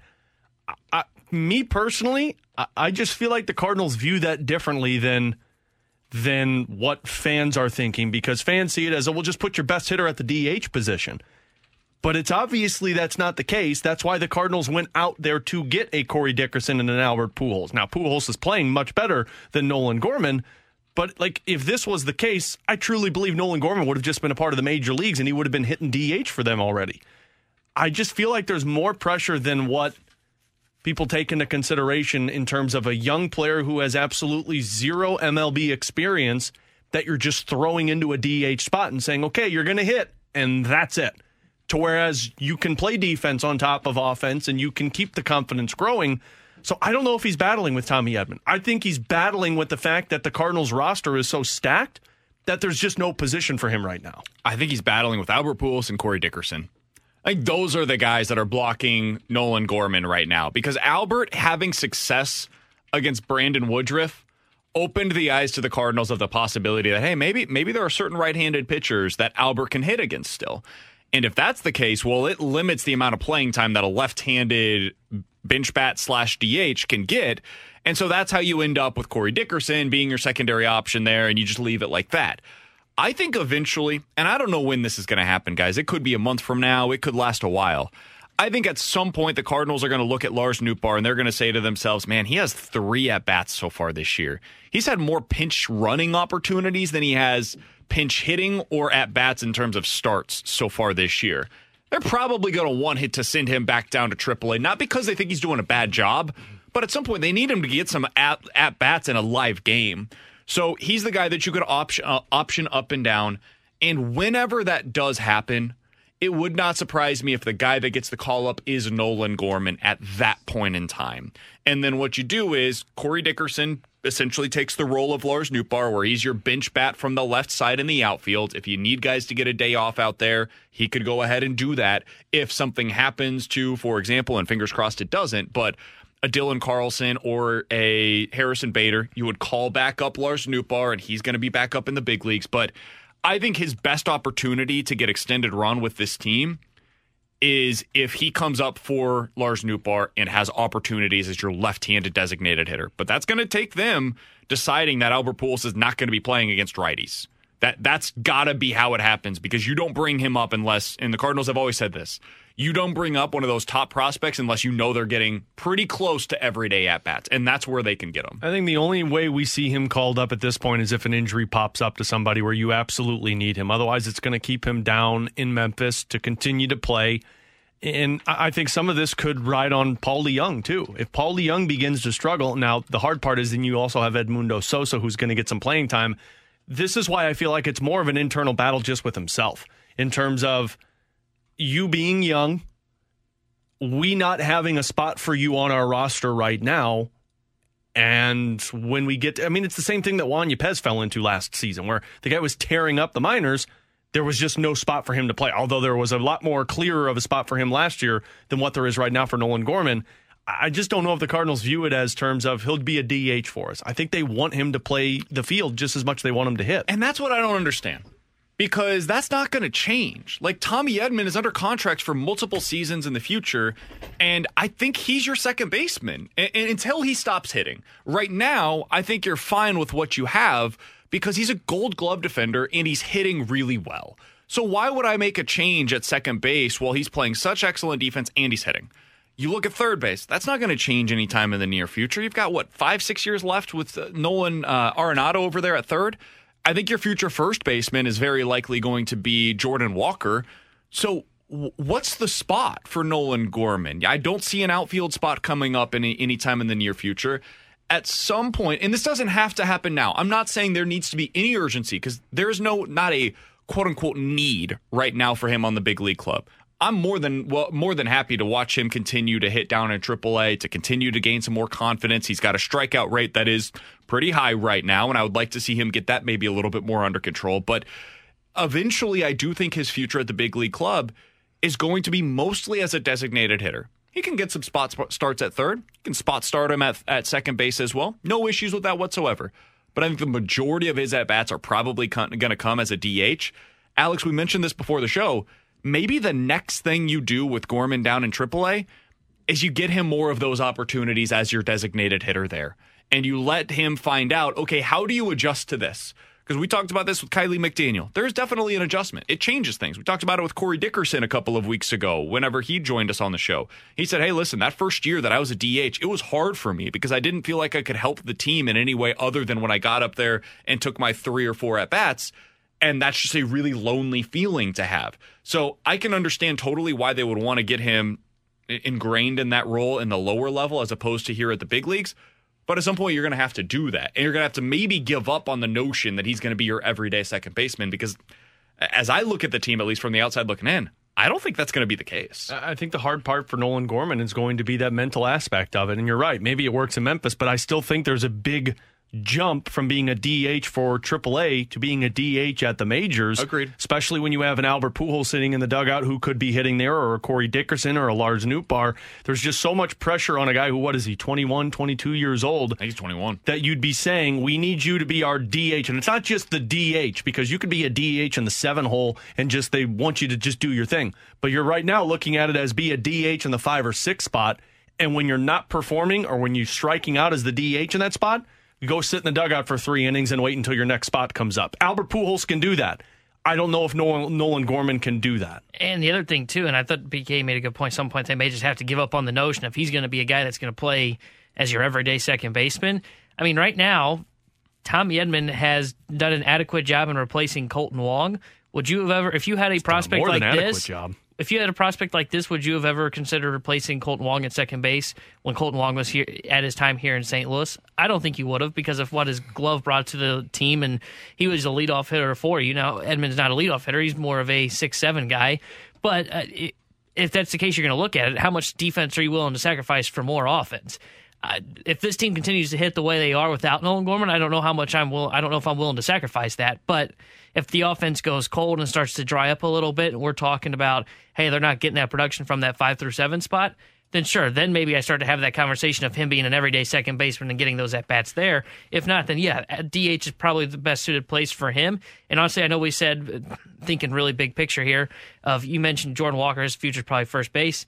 Honestly, if Paul Goldschmidt still wants to be around and he's still hitting, he's probably a future designated hitter for you as well. So then you're even drying up that potential spot. Uh, but that's down the road, of course, for yeah, Nolan I Gorman. Mean, do do do people need to start opening up the possibility of Nolan Gorman possibly being a trade piece for you to upgrade your pitching staff?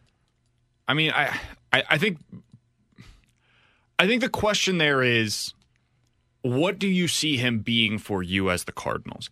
Because th- this is something that the Cardinals have run into in the past, where they've had guys that kind of sit down in AAA for an extended period of time, especially outfielders and there's just no runway for them, right? That's the way that John Mozeliak has termed this in the past. And they just sit there, and they sit there, and they sit there. Randy and then Arozarena, eventually they lose Wisdom. all of their value in trade because they don't really have that same prospect status as they once did. And now you deal them away for less than maybe what they would otherwise be worth. And you didn't yourself find out what they could do at the big league level we're not there yet with Nolan Gorman. This is the other thing that I think people need to keep in mind. Nolan Gorman is 21 years old, as you mentioned, Alex. He's still unbelievably young and raw as both a position player defensively and as a hitter. His strikeout rate is what, about 35% right now down in AAA? I know those home run numbers are what everybody looks at. The strikeouts are also part of this. And you look at some of the other top prospects around baseball. Jeff Passan wrote about this earlier today. I think four of the top 10 prospects in baseball are up right now all of those four that I just mentioned are hitting below 200 to start out the season. It's been a rough go of it. It's very possible you see something like that with Nolan Gorman. And to your point, Alex, about the DH situation, if he's doing that, you're probably going to have to send him back down. You got to be okay with that. Or are you going to stick with him, let him take his lumps when you have an alternative there with Corey Dickerson, who you're paying $5 million to, if Nolan Gorman's here, basically sit on the bench? It's just, there's a lot of different moving pieces that could go into this. I think the number one thing we're getting texted, though, guys, is about the shortstop situation and how the Cardinals could move Tommy Edman to short. I- I'm going to say what's probably an unpopular opinion. I think Paul DeJong's been pretty good so far. I know the numbers don't necessarily follow in line with that. They are more in line with what he's been the last few years. He's batting 185 right now. He's got a 685 OPS. That's not going to jump off the page to anybody. I think he looks good at the plate. I think he looks way more in control when he's up there. He's not swinging wildly. His barrel rate's really high. He's walking more than he has at any point over the last few years. He's not chasing stuff. He's been great defensively so far for them this year. If you move Tommy Edman at short, First of all, you get worse defensively there, and also you get worse defensively at second. And with this pitching staff, that's a big problem because they're pitching to contact. That's not a move I would make yet. A year from now, maybe, sure, we can talk about that. But right now, I'm not willing to make that move. Yeah, I mean, I, I'm I haven't been like overly overly excited with Paul DeJong, but it's not like I've been sitting here thinking, wow, he's been awful. I mean, he's been okay for you. He's not hurting your team because you have offense that is helping out elsewhere. But I mean, call me crazy here. Tommy Edman is third on the depth chart in terms of shortstop because if Paul DeJong starts to struggle, Edmundo Sosa is playing in that position, and he rightfully earned Yeah. that for what he did last year. So you're not moving Tom. The Cardinals or any Major League Baseball team is not just going to move a position player to a spot that he's un, not uncomfortable but unfamiliar with in terms of the Major League experience, just so they can get a guy who has no Major League experience to play a position that his or that it's it's his secondary position. It reminds me of the conversation about Tyler O'Neill last year in center field, where we all think he could do it, and the Cardinals are like, uh uh nope, we'd rather call up uh, Hurst, Scotty Hurst, to play center field than have That uh, Tyler out O'Neill be out there. Hey, I Like they, they just they talked I don't think the school coach. Cardinals view Tommy Edman as a shortstop. I think they viewed him as a third baseman at first. I don't think he had the arm to do that, and now he's an excellent second baseman. It's okay to just be really good at a position, and that's what Tommy Edman is right now. He's excellent at second base. Your shortstop options for this year are Edmundo Sosa and Paul DeJong. Don't gotta love him, but those are your options. If Nolan Gorman is going to play in the field, it's probably at second base, and it will come at the expense of Tommy Edman. And I think that his most likely outcome is he's a DH for this team. Not just for now, but I think for the next few years. I think that's where you're going to get uh, the most out of Nolan Gorman. So I- I'm fascinated to see what they decide to do here. The obvious answer that a lot of baseball people would tell you is this thing tends to work itself out, and there will probably be an injury, but they also have Edman will be another in the option at short. They have another option at second with Edmundo Sosa it's it's not going to get a whole lot more clear for a little while. I don't think I expect him up, by the way, for the next month or so. Two texts from Despite the 618. Paul DeJong to BK is Colton Parayko to Ferrario.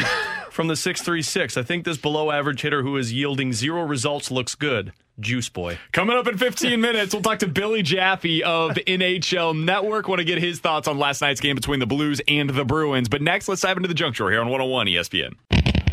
We're right back to the BK and Ferrario podcast, presented by Dobbs Tire and Auto Centers on 101 ESPN. Let's open it up. The junk drawer with BK and Ferrario. Brought to you by Together Credit Union. Pay yourself with every purchase. Open an Achieve It checking account today.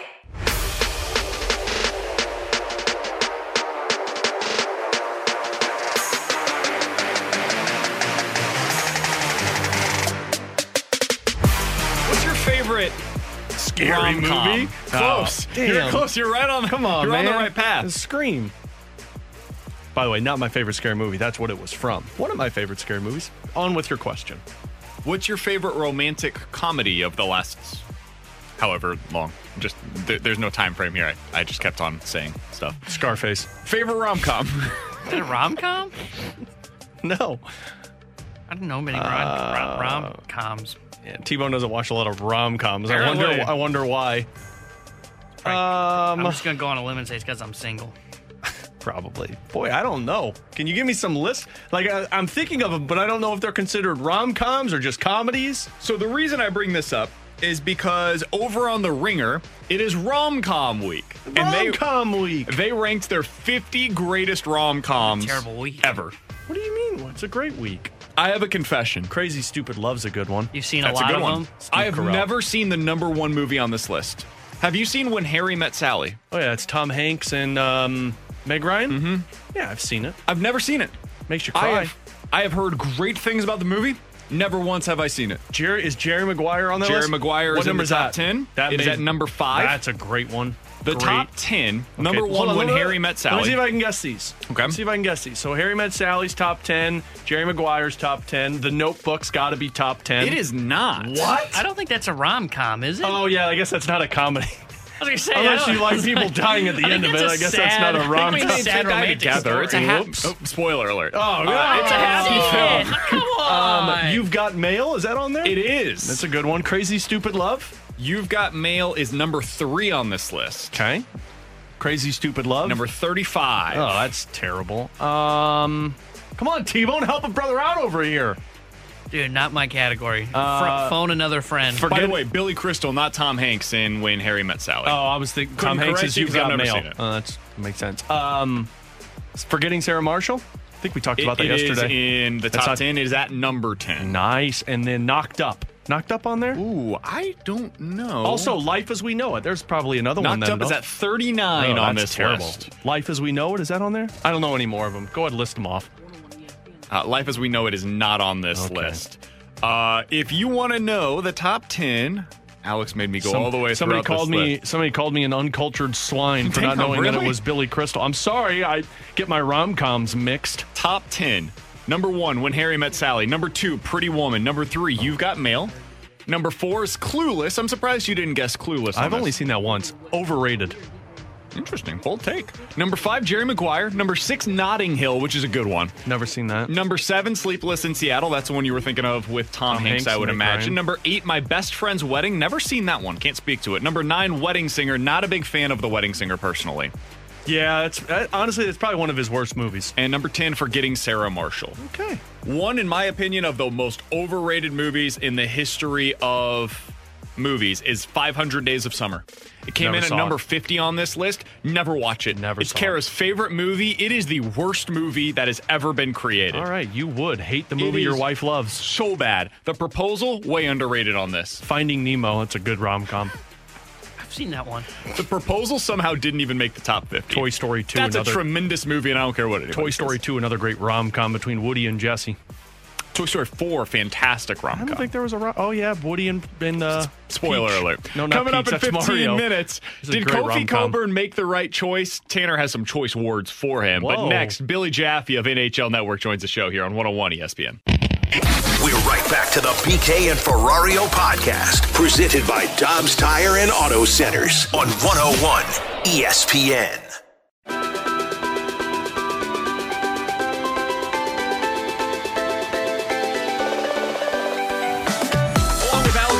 Tanner Hendrickson, I'm Brandon Kiley. Always happy to go out to the Brown and Crouppen Celebrity Line to be joined by Billy Jaffe, the NHL analyst for NHL Network. He joins us right now on BK and Ferrario. Billy, we appreciate the time as always, man. What'd you think about the game last night between the Bruins and the Blues?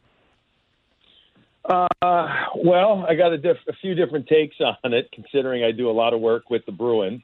Uh, I also do a lot of work with NHL Network, and I just love watching hockey. From a hockey perspective, I thought the Blues were good. I didn't think they were great in this game, and I do think a lot of credit should go to the Bruins. I thought that they were much sharper than they were, especially in the D zone and the neutral zone. I mean, you limit a team like the Blues to just 22 shots.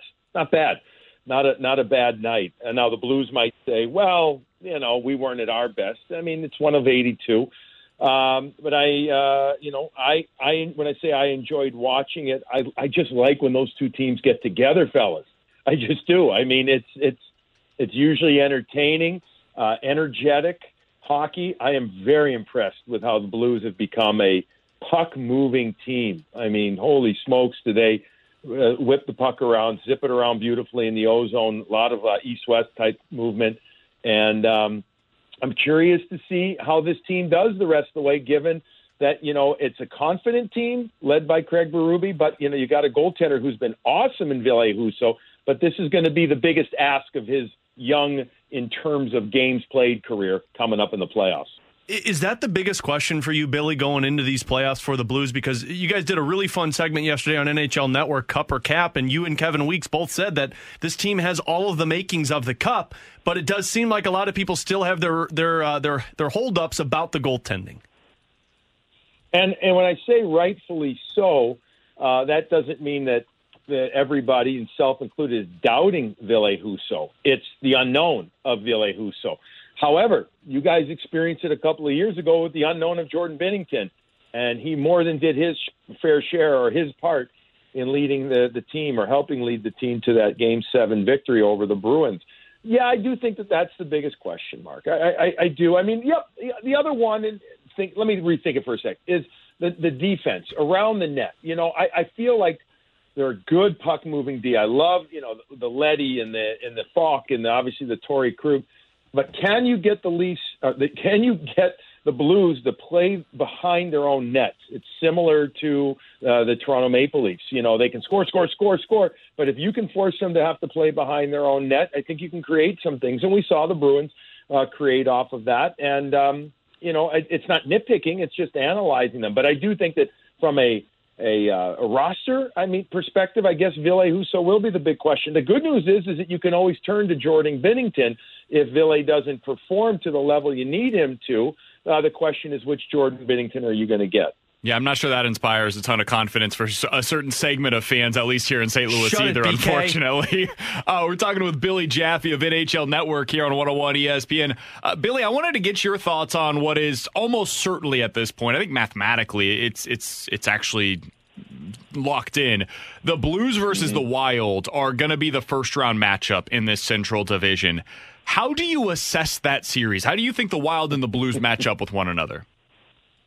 Well, I mean, you've seen it the last couple of weeks, right? You've seen it firsthand. They've had what two matchups? Mm-hmm. Um, it was like it was, I think it was three games ago now for the the, the Blues and the Wild. They played in that fun uh, overtime game, six five, and then I believe it was a week prior when they played again and they went extra time. Um, how do I assess it? I mean, you look at statistics and you say they're pretty similar. I do think that the Blues have an advantage with regard to overall, um, you know, offense, and you see how their power play and their PK um, is better. However, you got to look at the aforementioned goaltending question, and I, I mean, how do you not give the nod to Marc Andre Fleury and Cam Talbot with how well that they've played? Um, the physical nature of the series is going to be very interesting as Minnesota has bulked up significantly with the additions of you know the Middleton. They already have uh, Foligno there. They added Deslauriers. I think I just think that was a glorious pickup, Nick Deslauriers for anybody. I was thinking a bunch of teams would have re in on him, and I thought it was a, a masterful move by Billy Guerin uh, picking him up just for the the depth and the physical presence of him. Um, you know, could that be something? Again, I go back to getting the puck deep into the zone against St. Louis and forcing those D to turn and have to play along the wall. Could that be an advantage for Minnesota? Sure, maybe. I mean, it's an easy kind of a easy escape answer here, fellas. I look at for it to be a very long series, and my guess, my my my guess is the advantage of special teams will go to you know to St. Louis, but the other big one is goaltending. If that goes to Minnie, then that could carry him through as well. Billy, how important is it going to be in terms of guys taking their game to the next level? And that's where it comes down to playoff experience for me. And you know, you saw Torey Krug in his years with Boston step his game up to the next level, and you saw the Blues players step their game up to the next level. Is that critical for a team at this time of the year to have that experience and be playing the right way? Two million percent accurate. Yeah, I mean, and you know, you're you've seen some pretty electric years uh, from from guys in in St. Louis. I mean, you know, look, Tarasenko to me has been a real. I mean, he's you know to think about how the year started, or you know what I mean, how where where he wanted out to where he is. He's been great, and I look at him as so confident, and I look for him to elevate his game more.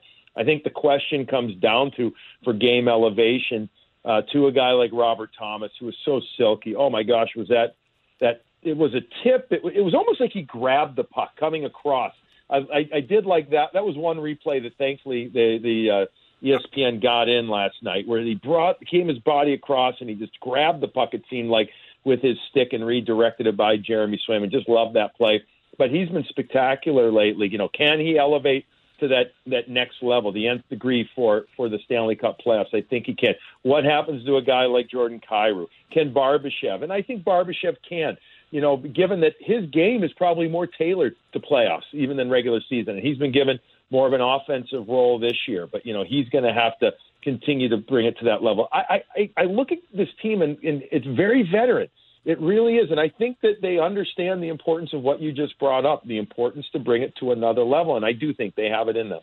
One more from me, Billy, and I'm just curious on your on the offensive side of the game because everyone is talking about this Blues team that since March 28th have been averaging nearly five goals per game. Now that didn't show up against the Boston Bruins and they lost in overtime, but you've seen plenty of playoff hockey. Is it important to have this offense, or do you think that we need to see a little bit more defensive style from this team in these final six games in the regular season?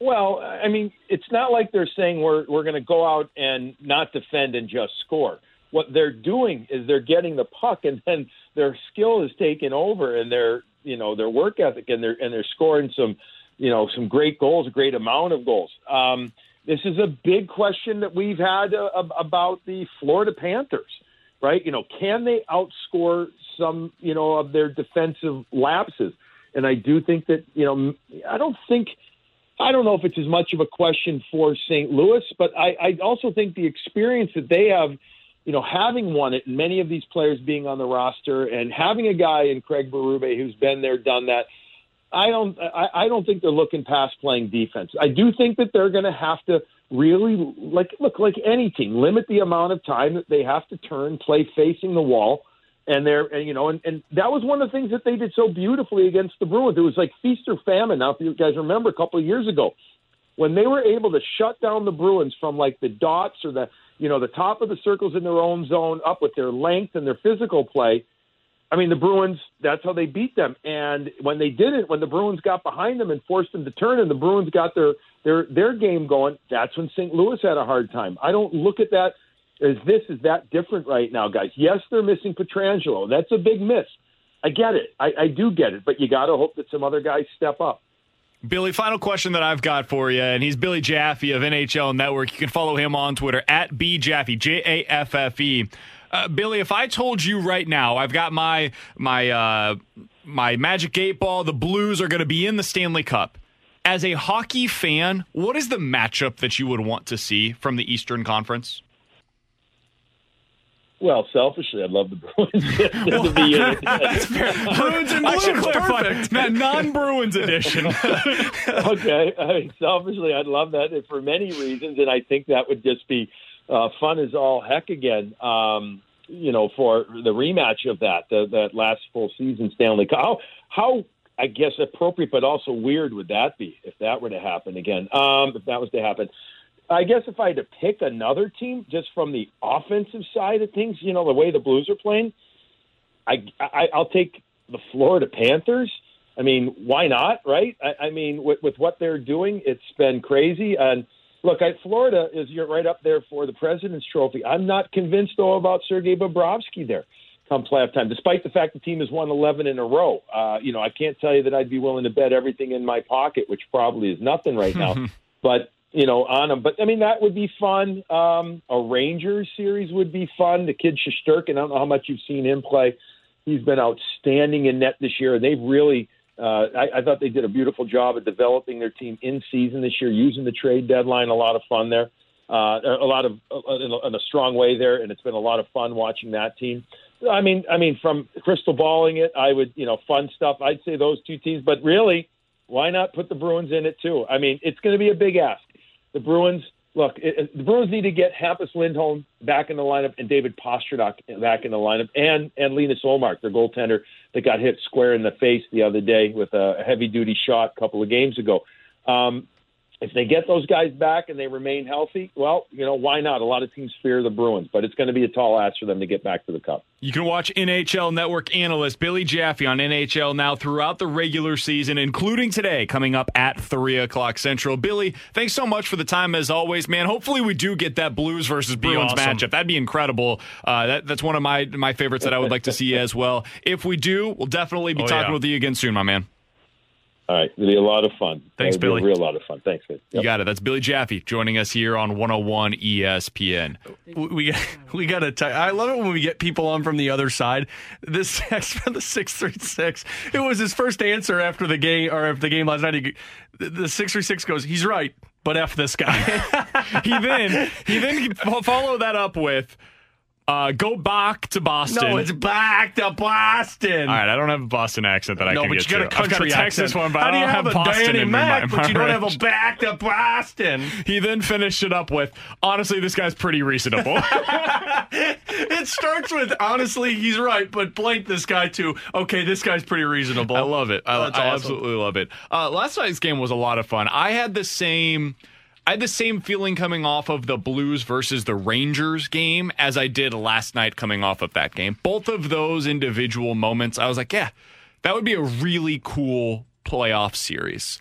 And obviously, the only way you could get that is if they reach the Stanley Cup. But Blues versus Boston would be physical as hell. It would be a hell of a lot of fun. Who would have a tougher path to a Stan? Like if you were Oh, looking man. at those two teams of going to the Stanley Cup final, who would have a tougher path? So as it would stand right now, Boston would have to beat Carolina in the first round.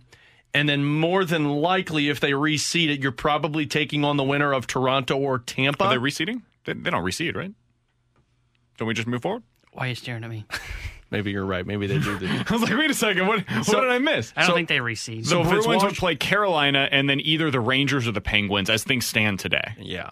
And then obviously that- the winner of That is br- Florida and Tampa or Toronto. yeah. Good luck. Or would you rather have behind door number two of Minnesota, probably Colorado, and then probably, Calgary? I think I would rather have the Blues. I would path. rather have the Blues path as well. I know that sounds crazy, but I, I think the Hurricanes are the best team. It's right going to be more I- I physical. have- the, the team that I don't want to see if I'm a Blues fan is Carolina. I have no interest in playing that. the that. team that's going to be more hurt is coming out of the Western Conference after three rounds of that. But the team that's going to be more confident is going to be the team coming out of the Western Conference after three rounds of that, in yeah, my it's opinion. just a totally different style of going up against teams, and I, I just think that like I would rather play Colorado than Carolina.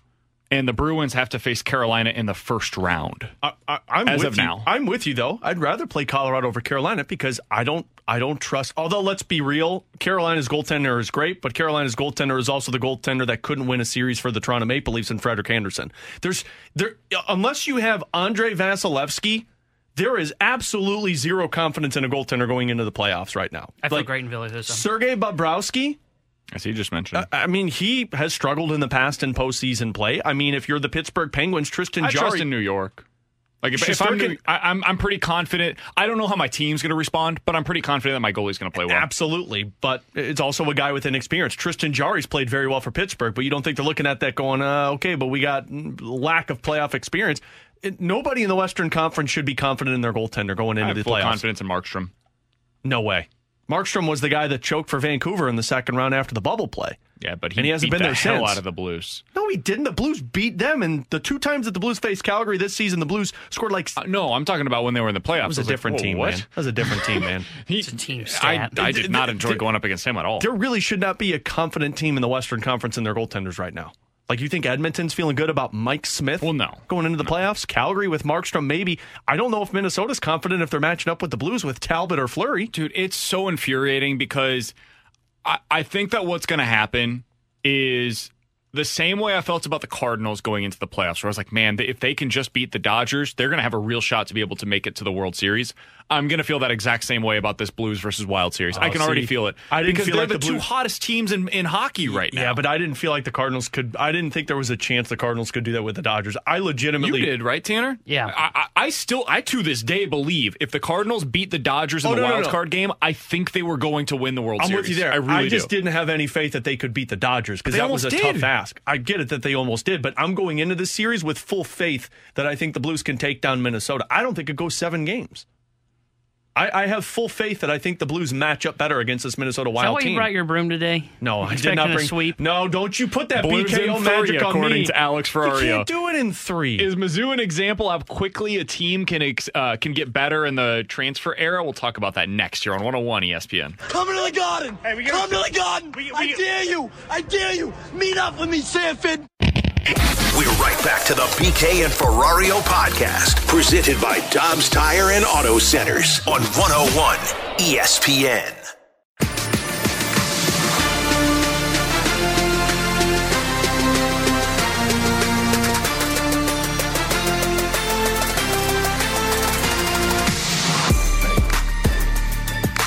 Alongside Alex Ferrario and Tanner Hendricks, and I'm Brandon Kiley. You were supposed to hear Dennis Gates coming back from break. the way that he said it too was T-Bone. Tanner let us know I didn't have it ready. Here we go. You got to own up to your mistakes, All guys. right. Hey, let's hear from Dennis Gates, everybody. you have the opportunity to uh, build, rebuild your roster with older kids, older student athletes, and not just freshmen. I feel bad for the freshmen in high school that are getting underevaluated and the opportunities are, are, are sort of pushed to the back because the portal is more important now more than ever. It's a good take. That was Dennis Gates We should have heard on the return. right after he got the underneath job at the University of Missouri. My Tigers. M-I-Z. right here on 101 ESPN ZOU. Mizzou's an example of the new version of college basketball, Alex. It used to be the Kentuckies of the world, Duke, North Carolina, Kansas. They would recruit all of this five star talent and they would assemble it on the fly, right? You would see them in that Champions Classic on the opening night tip off, and it'd be like, ooh, you can see the talent, but man, this is not a team yet. And it would take a couple of months, really, until they got into midway through typically of conference play. And then you'd be like, okay, it's starting to come together. And they would always end up as a one or a two seed, and then you find out what it looks like in the tournament. It's changed now. Teams are are able to reassemble their talent quickly, but in a different way. And you can do it not just at a blue blood place like a Kentucky, KU, Duke. Now you can also do that at Missouri. And that's what Dennis Gates is trying to accomplish right now. He's already secured commitments from seven transfers since he took the job, five of whom came from Division One programs.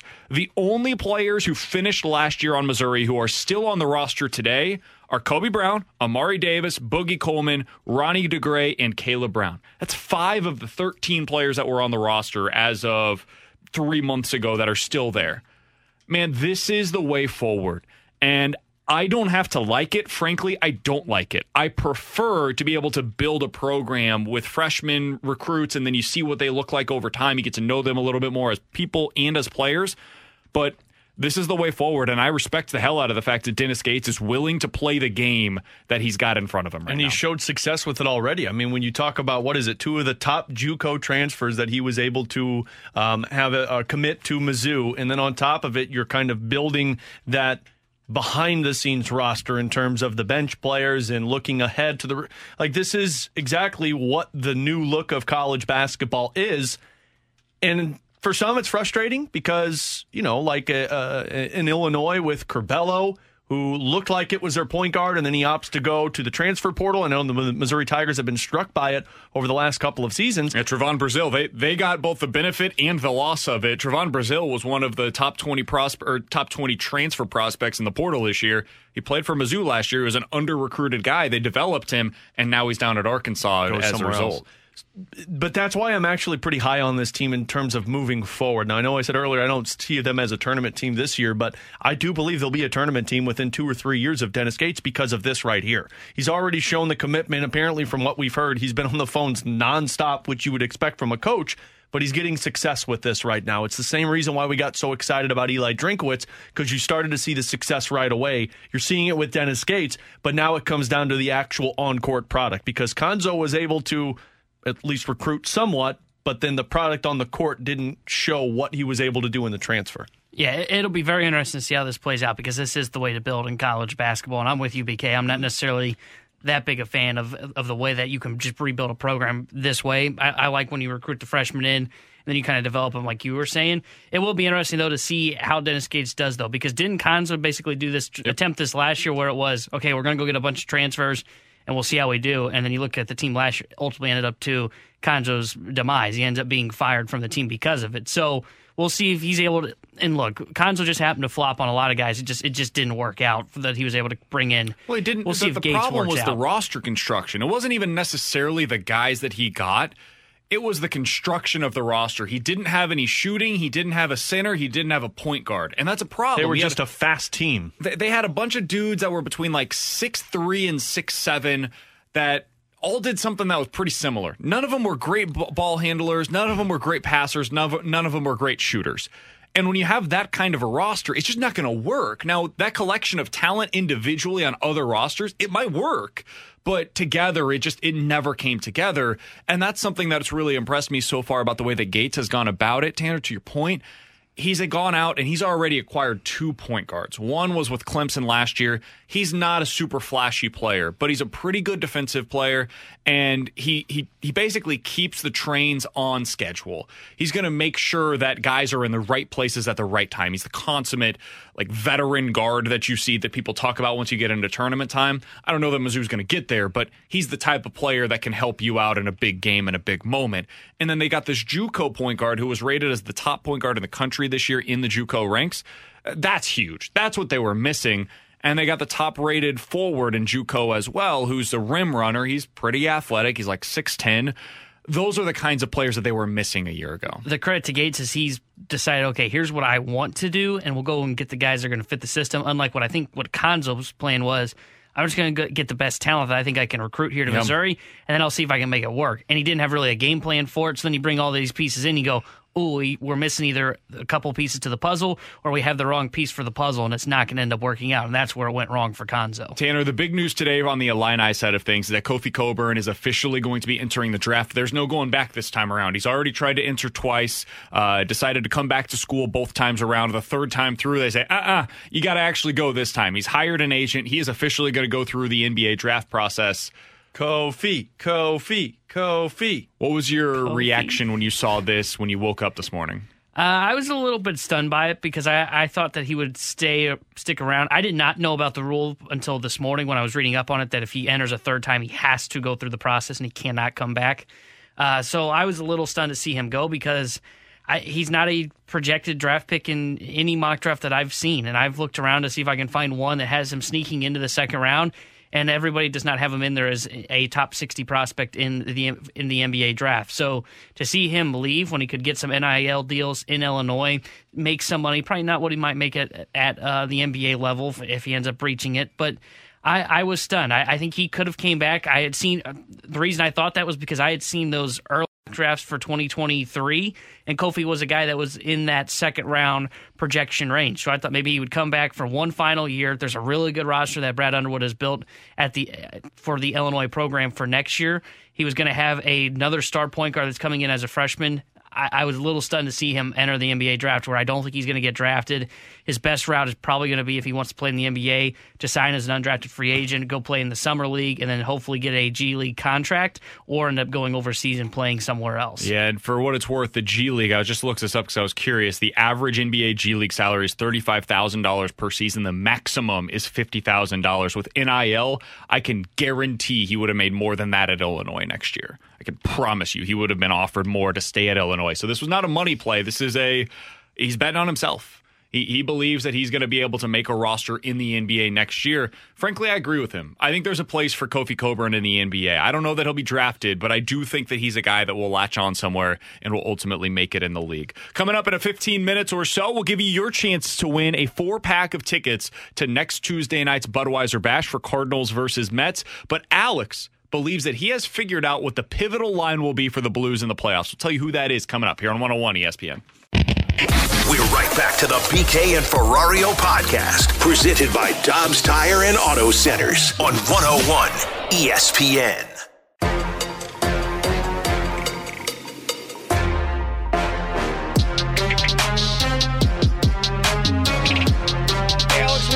Brayden Schenn line the pivotal line for the Blues once they get into the playoffs? Because they're awesome.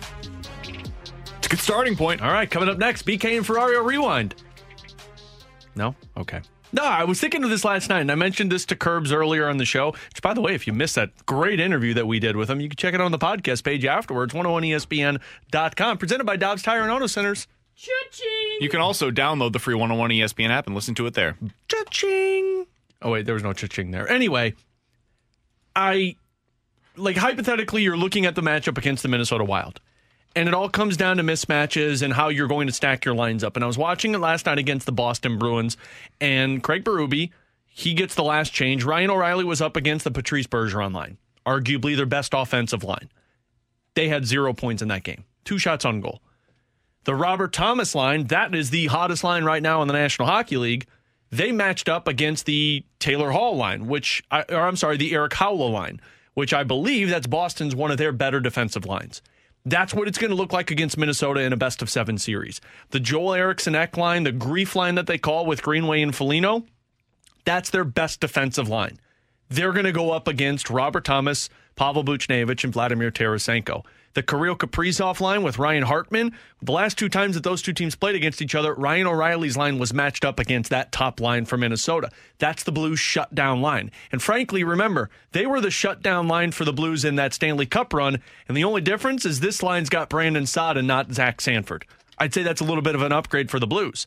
So now it comes down to, and of course you got the two fourth lines, which that could be an advantage for the Blues, but it comes down to Brayden Schenn, Ivan Barbashev, Jordan Kyrou. Where do they match up against the Minnesota Wild? Well, right now they would match up against the Kevin Fiala, Frederick Gaudreau line for the Minnesota Wild.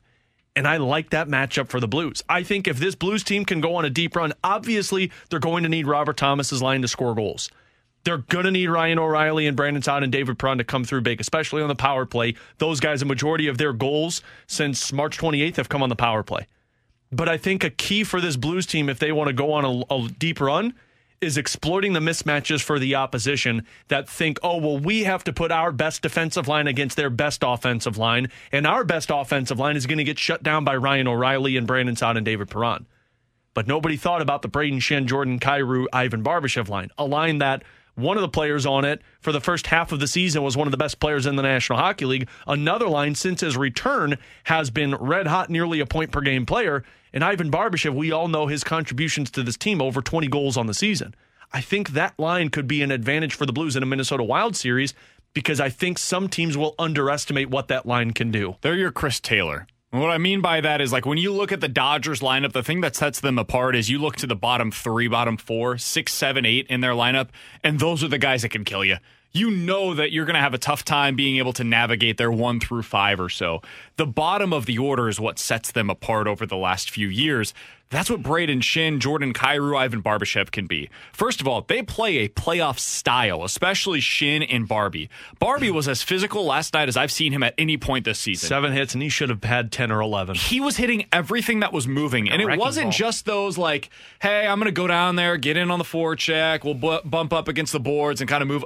He was, it was bone crushing hits. And he wasn't hitting just to hit. No. He was hitting for puck possession. And it, it was super impressive, and that's the Ivan Barbashev they need. They need him to be that guy in the playoffs. And he's on a line right now where that's the exact role that he's got to be in. By the way, Brayden Schenn, I know we've talked a lot, a lot about Jordan Kyrou and how he's take, taken a step back since the All Star break, really.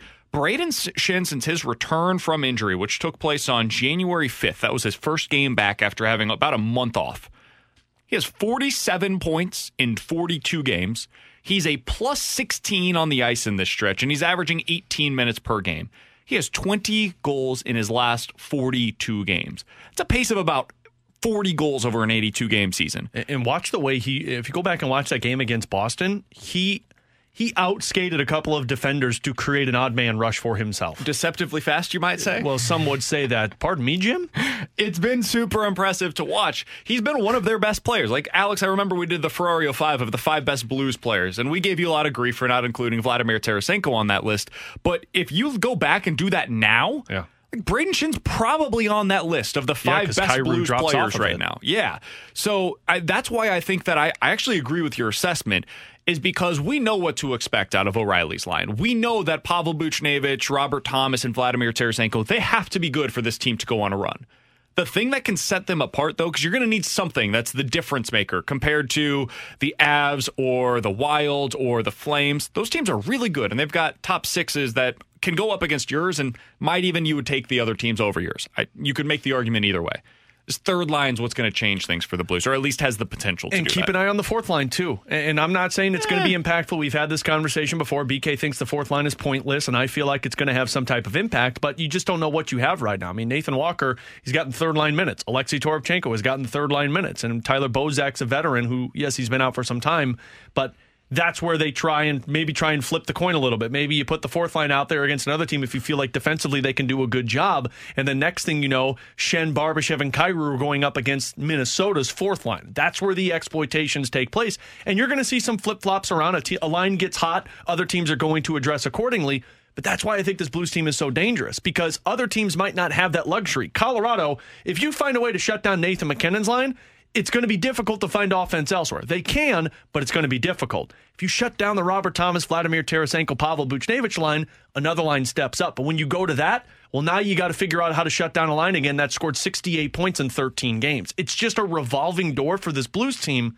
And I think they get even more lethal if that fourth line can be effective. Blues are off tonight. Back in action tomorrow. Blues versus the Sharks. You'll hear that right here on 101 ESPN. It's a late one for our guy Alex Ferrario. Pregame with him begins tomorrow at 8:30. Puck drop for that one tomorrow night at 9:30. Oh, we'll man, get you, the- you you said you were doing that one for me. yeah, BK and Ferrario rewind coming up next, and your chance to win a four pack of tickets to next Tuesday night's Budweiser Bash for Cardinals versus Mets. All right here on 101 ESPN. Pardon me, Jim? You chirping me that I'm slow? Back to the BK and Ferrario podcast, presented by Dobbs Tire and Auto Centers on 101 ESPN.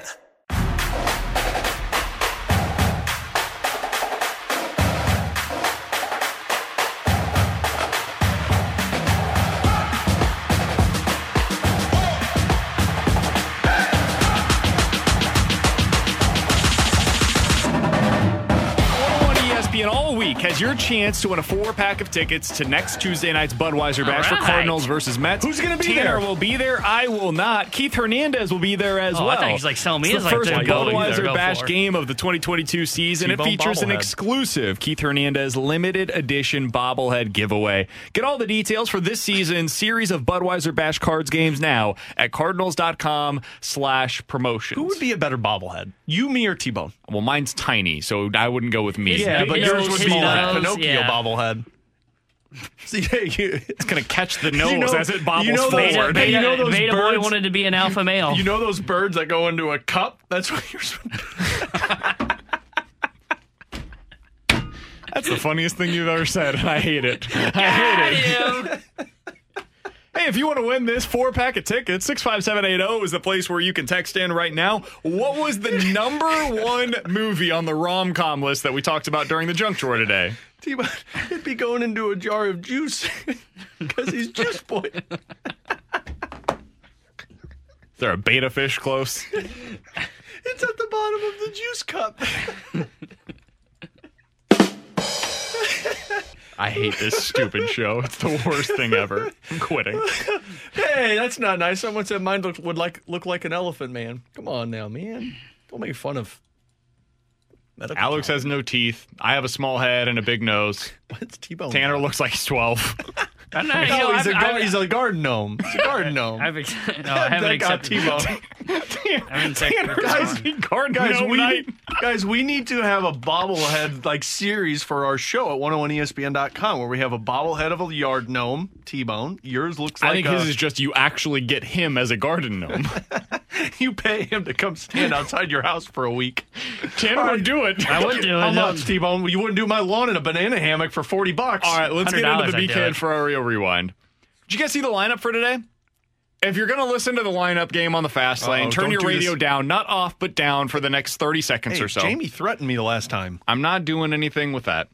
Uh, Dylan Carlson not in the lineup tonight for the Cardinals. I think this is smart. I think they should have gotten him a day off. I think he looked. Yesterday was the first time where I was like, ah, he doesn't look like himself right now. We went, I think, 0 for 5 in the game. None of the at bats were particularly impressive. He wasn't uh, smooth in his approach. It it just looked bad Is yesterday. that the first time that somebody has come in, like like played in replacement of a, like a backup playing for that player? Sosa got one game. Nootbaar got one at DH, But, it wasn't as a it. starter. Okay, so in the outfield, though, this is the first time we're seeing Yeah, that. it's the first time any of the outfielders have gotten a day off. You haven't seen any Arenado, Goldschmidt, Goldie. You've seen Yadi and you've seen DeJong. And Edman started every game so far at Uh-huh. second, if I'm not Yeah. mistaken. So yeah, this is the first time that you've seen like a real starter get replaced for any uh, period of time. Edman's leading off instead. I think that's the right choice today. You got Goldie two, O'Neill three, Arenado in his usual spot, batting cleanup. Dickerson is DH today. I think that's smart going up against Sandy Alcantara. Yeah, 'cause Pujols can hit Nootbaar in right field. He's going to be batting sixth today. Uh, DeJong starting at short, batting seventh. Molina is eighth and behind the plate once again. So back to back days for Yadi. And then Bader is batting ninth for you in center field. I think this is a good lineup. This is probably the right way to construct it today against a hard throwing righty. Now the question becomes: If Tommy Edman hits well in this position, like he has been hitting well, when Dylan Carlson comes back tomorrow, does Tommy stay in that leadoff spot? And do you find a different spot for Dylan Carlson? I would almost think you'd go back to the normal lineup. I- Even I if think- Edman hits there? Yeah, I, I just wonder if this was one of those where, okay, Carlson's struggling. Do we really want to send him out there against maybe one of the best pitchers in the National League while he's struggling? Let's give him a day off, see if he can just mentally reset. I would We'll like to throw see him right Carlson back up there bat at the fifth top. against righties. I would too. I, I, mean, really I'm in would. favor of I, that. I like him batting leadoff. I have no issue with them continuing to put him up there, but against right-handed pitching, I would kind of like to see him bat fifth behind Arenado, and then you put Dickerson, Newt, maybe Gorman eventually, bat them sixth in the lineup as your designated hitter, and you push everybody else down. I think that's probably the way that I would go about it. I don't know if they'll do that though because it's so early. It, it, it and is- that's why I think they would stick with Carlson. I, I just think this is a game where you say, okay, if we're going to give anybody a day off, let's give Carlson a day off. He's struggling.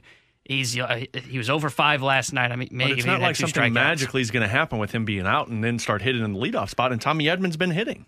I, I get it, but I, I think it's so early that you don't want to just. I think it might be a little bit more of a confidence shot if you. It, you may it may hurt his confidence a little bit if you just take him out of the lineup for a game to r- get a day off, and then the next thing you know he's batting fifth. Like just I don't have that worry with him because he's been moved around so much over the last year and a half, and he's been good basically anywhere that you put him.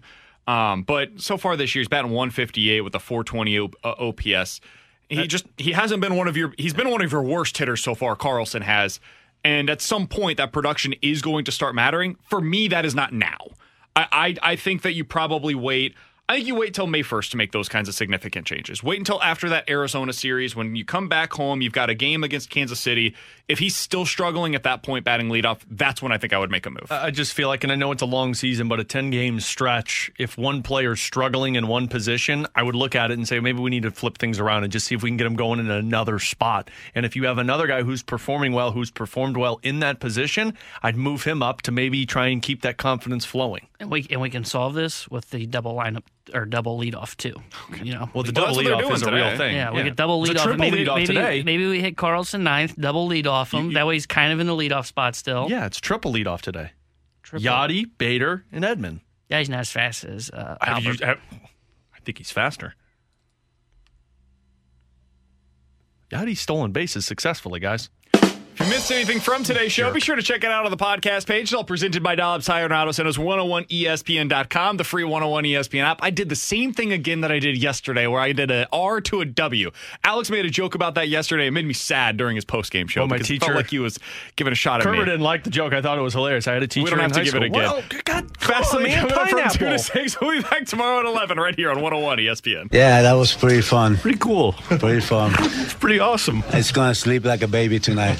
You've been listening to the BK and Ferrario podcast, presented by Dobbs Tire and Auto Centers on 101 ESPN.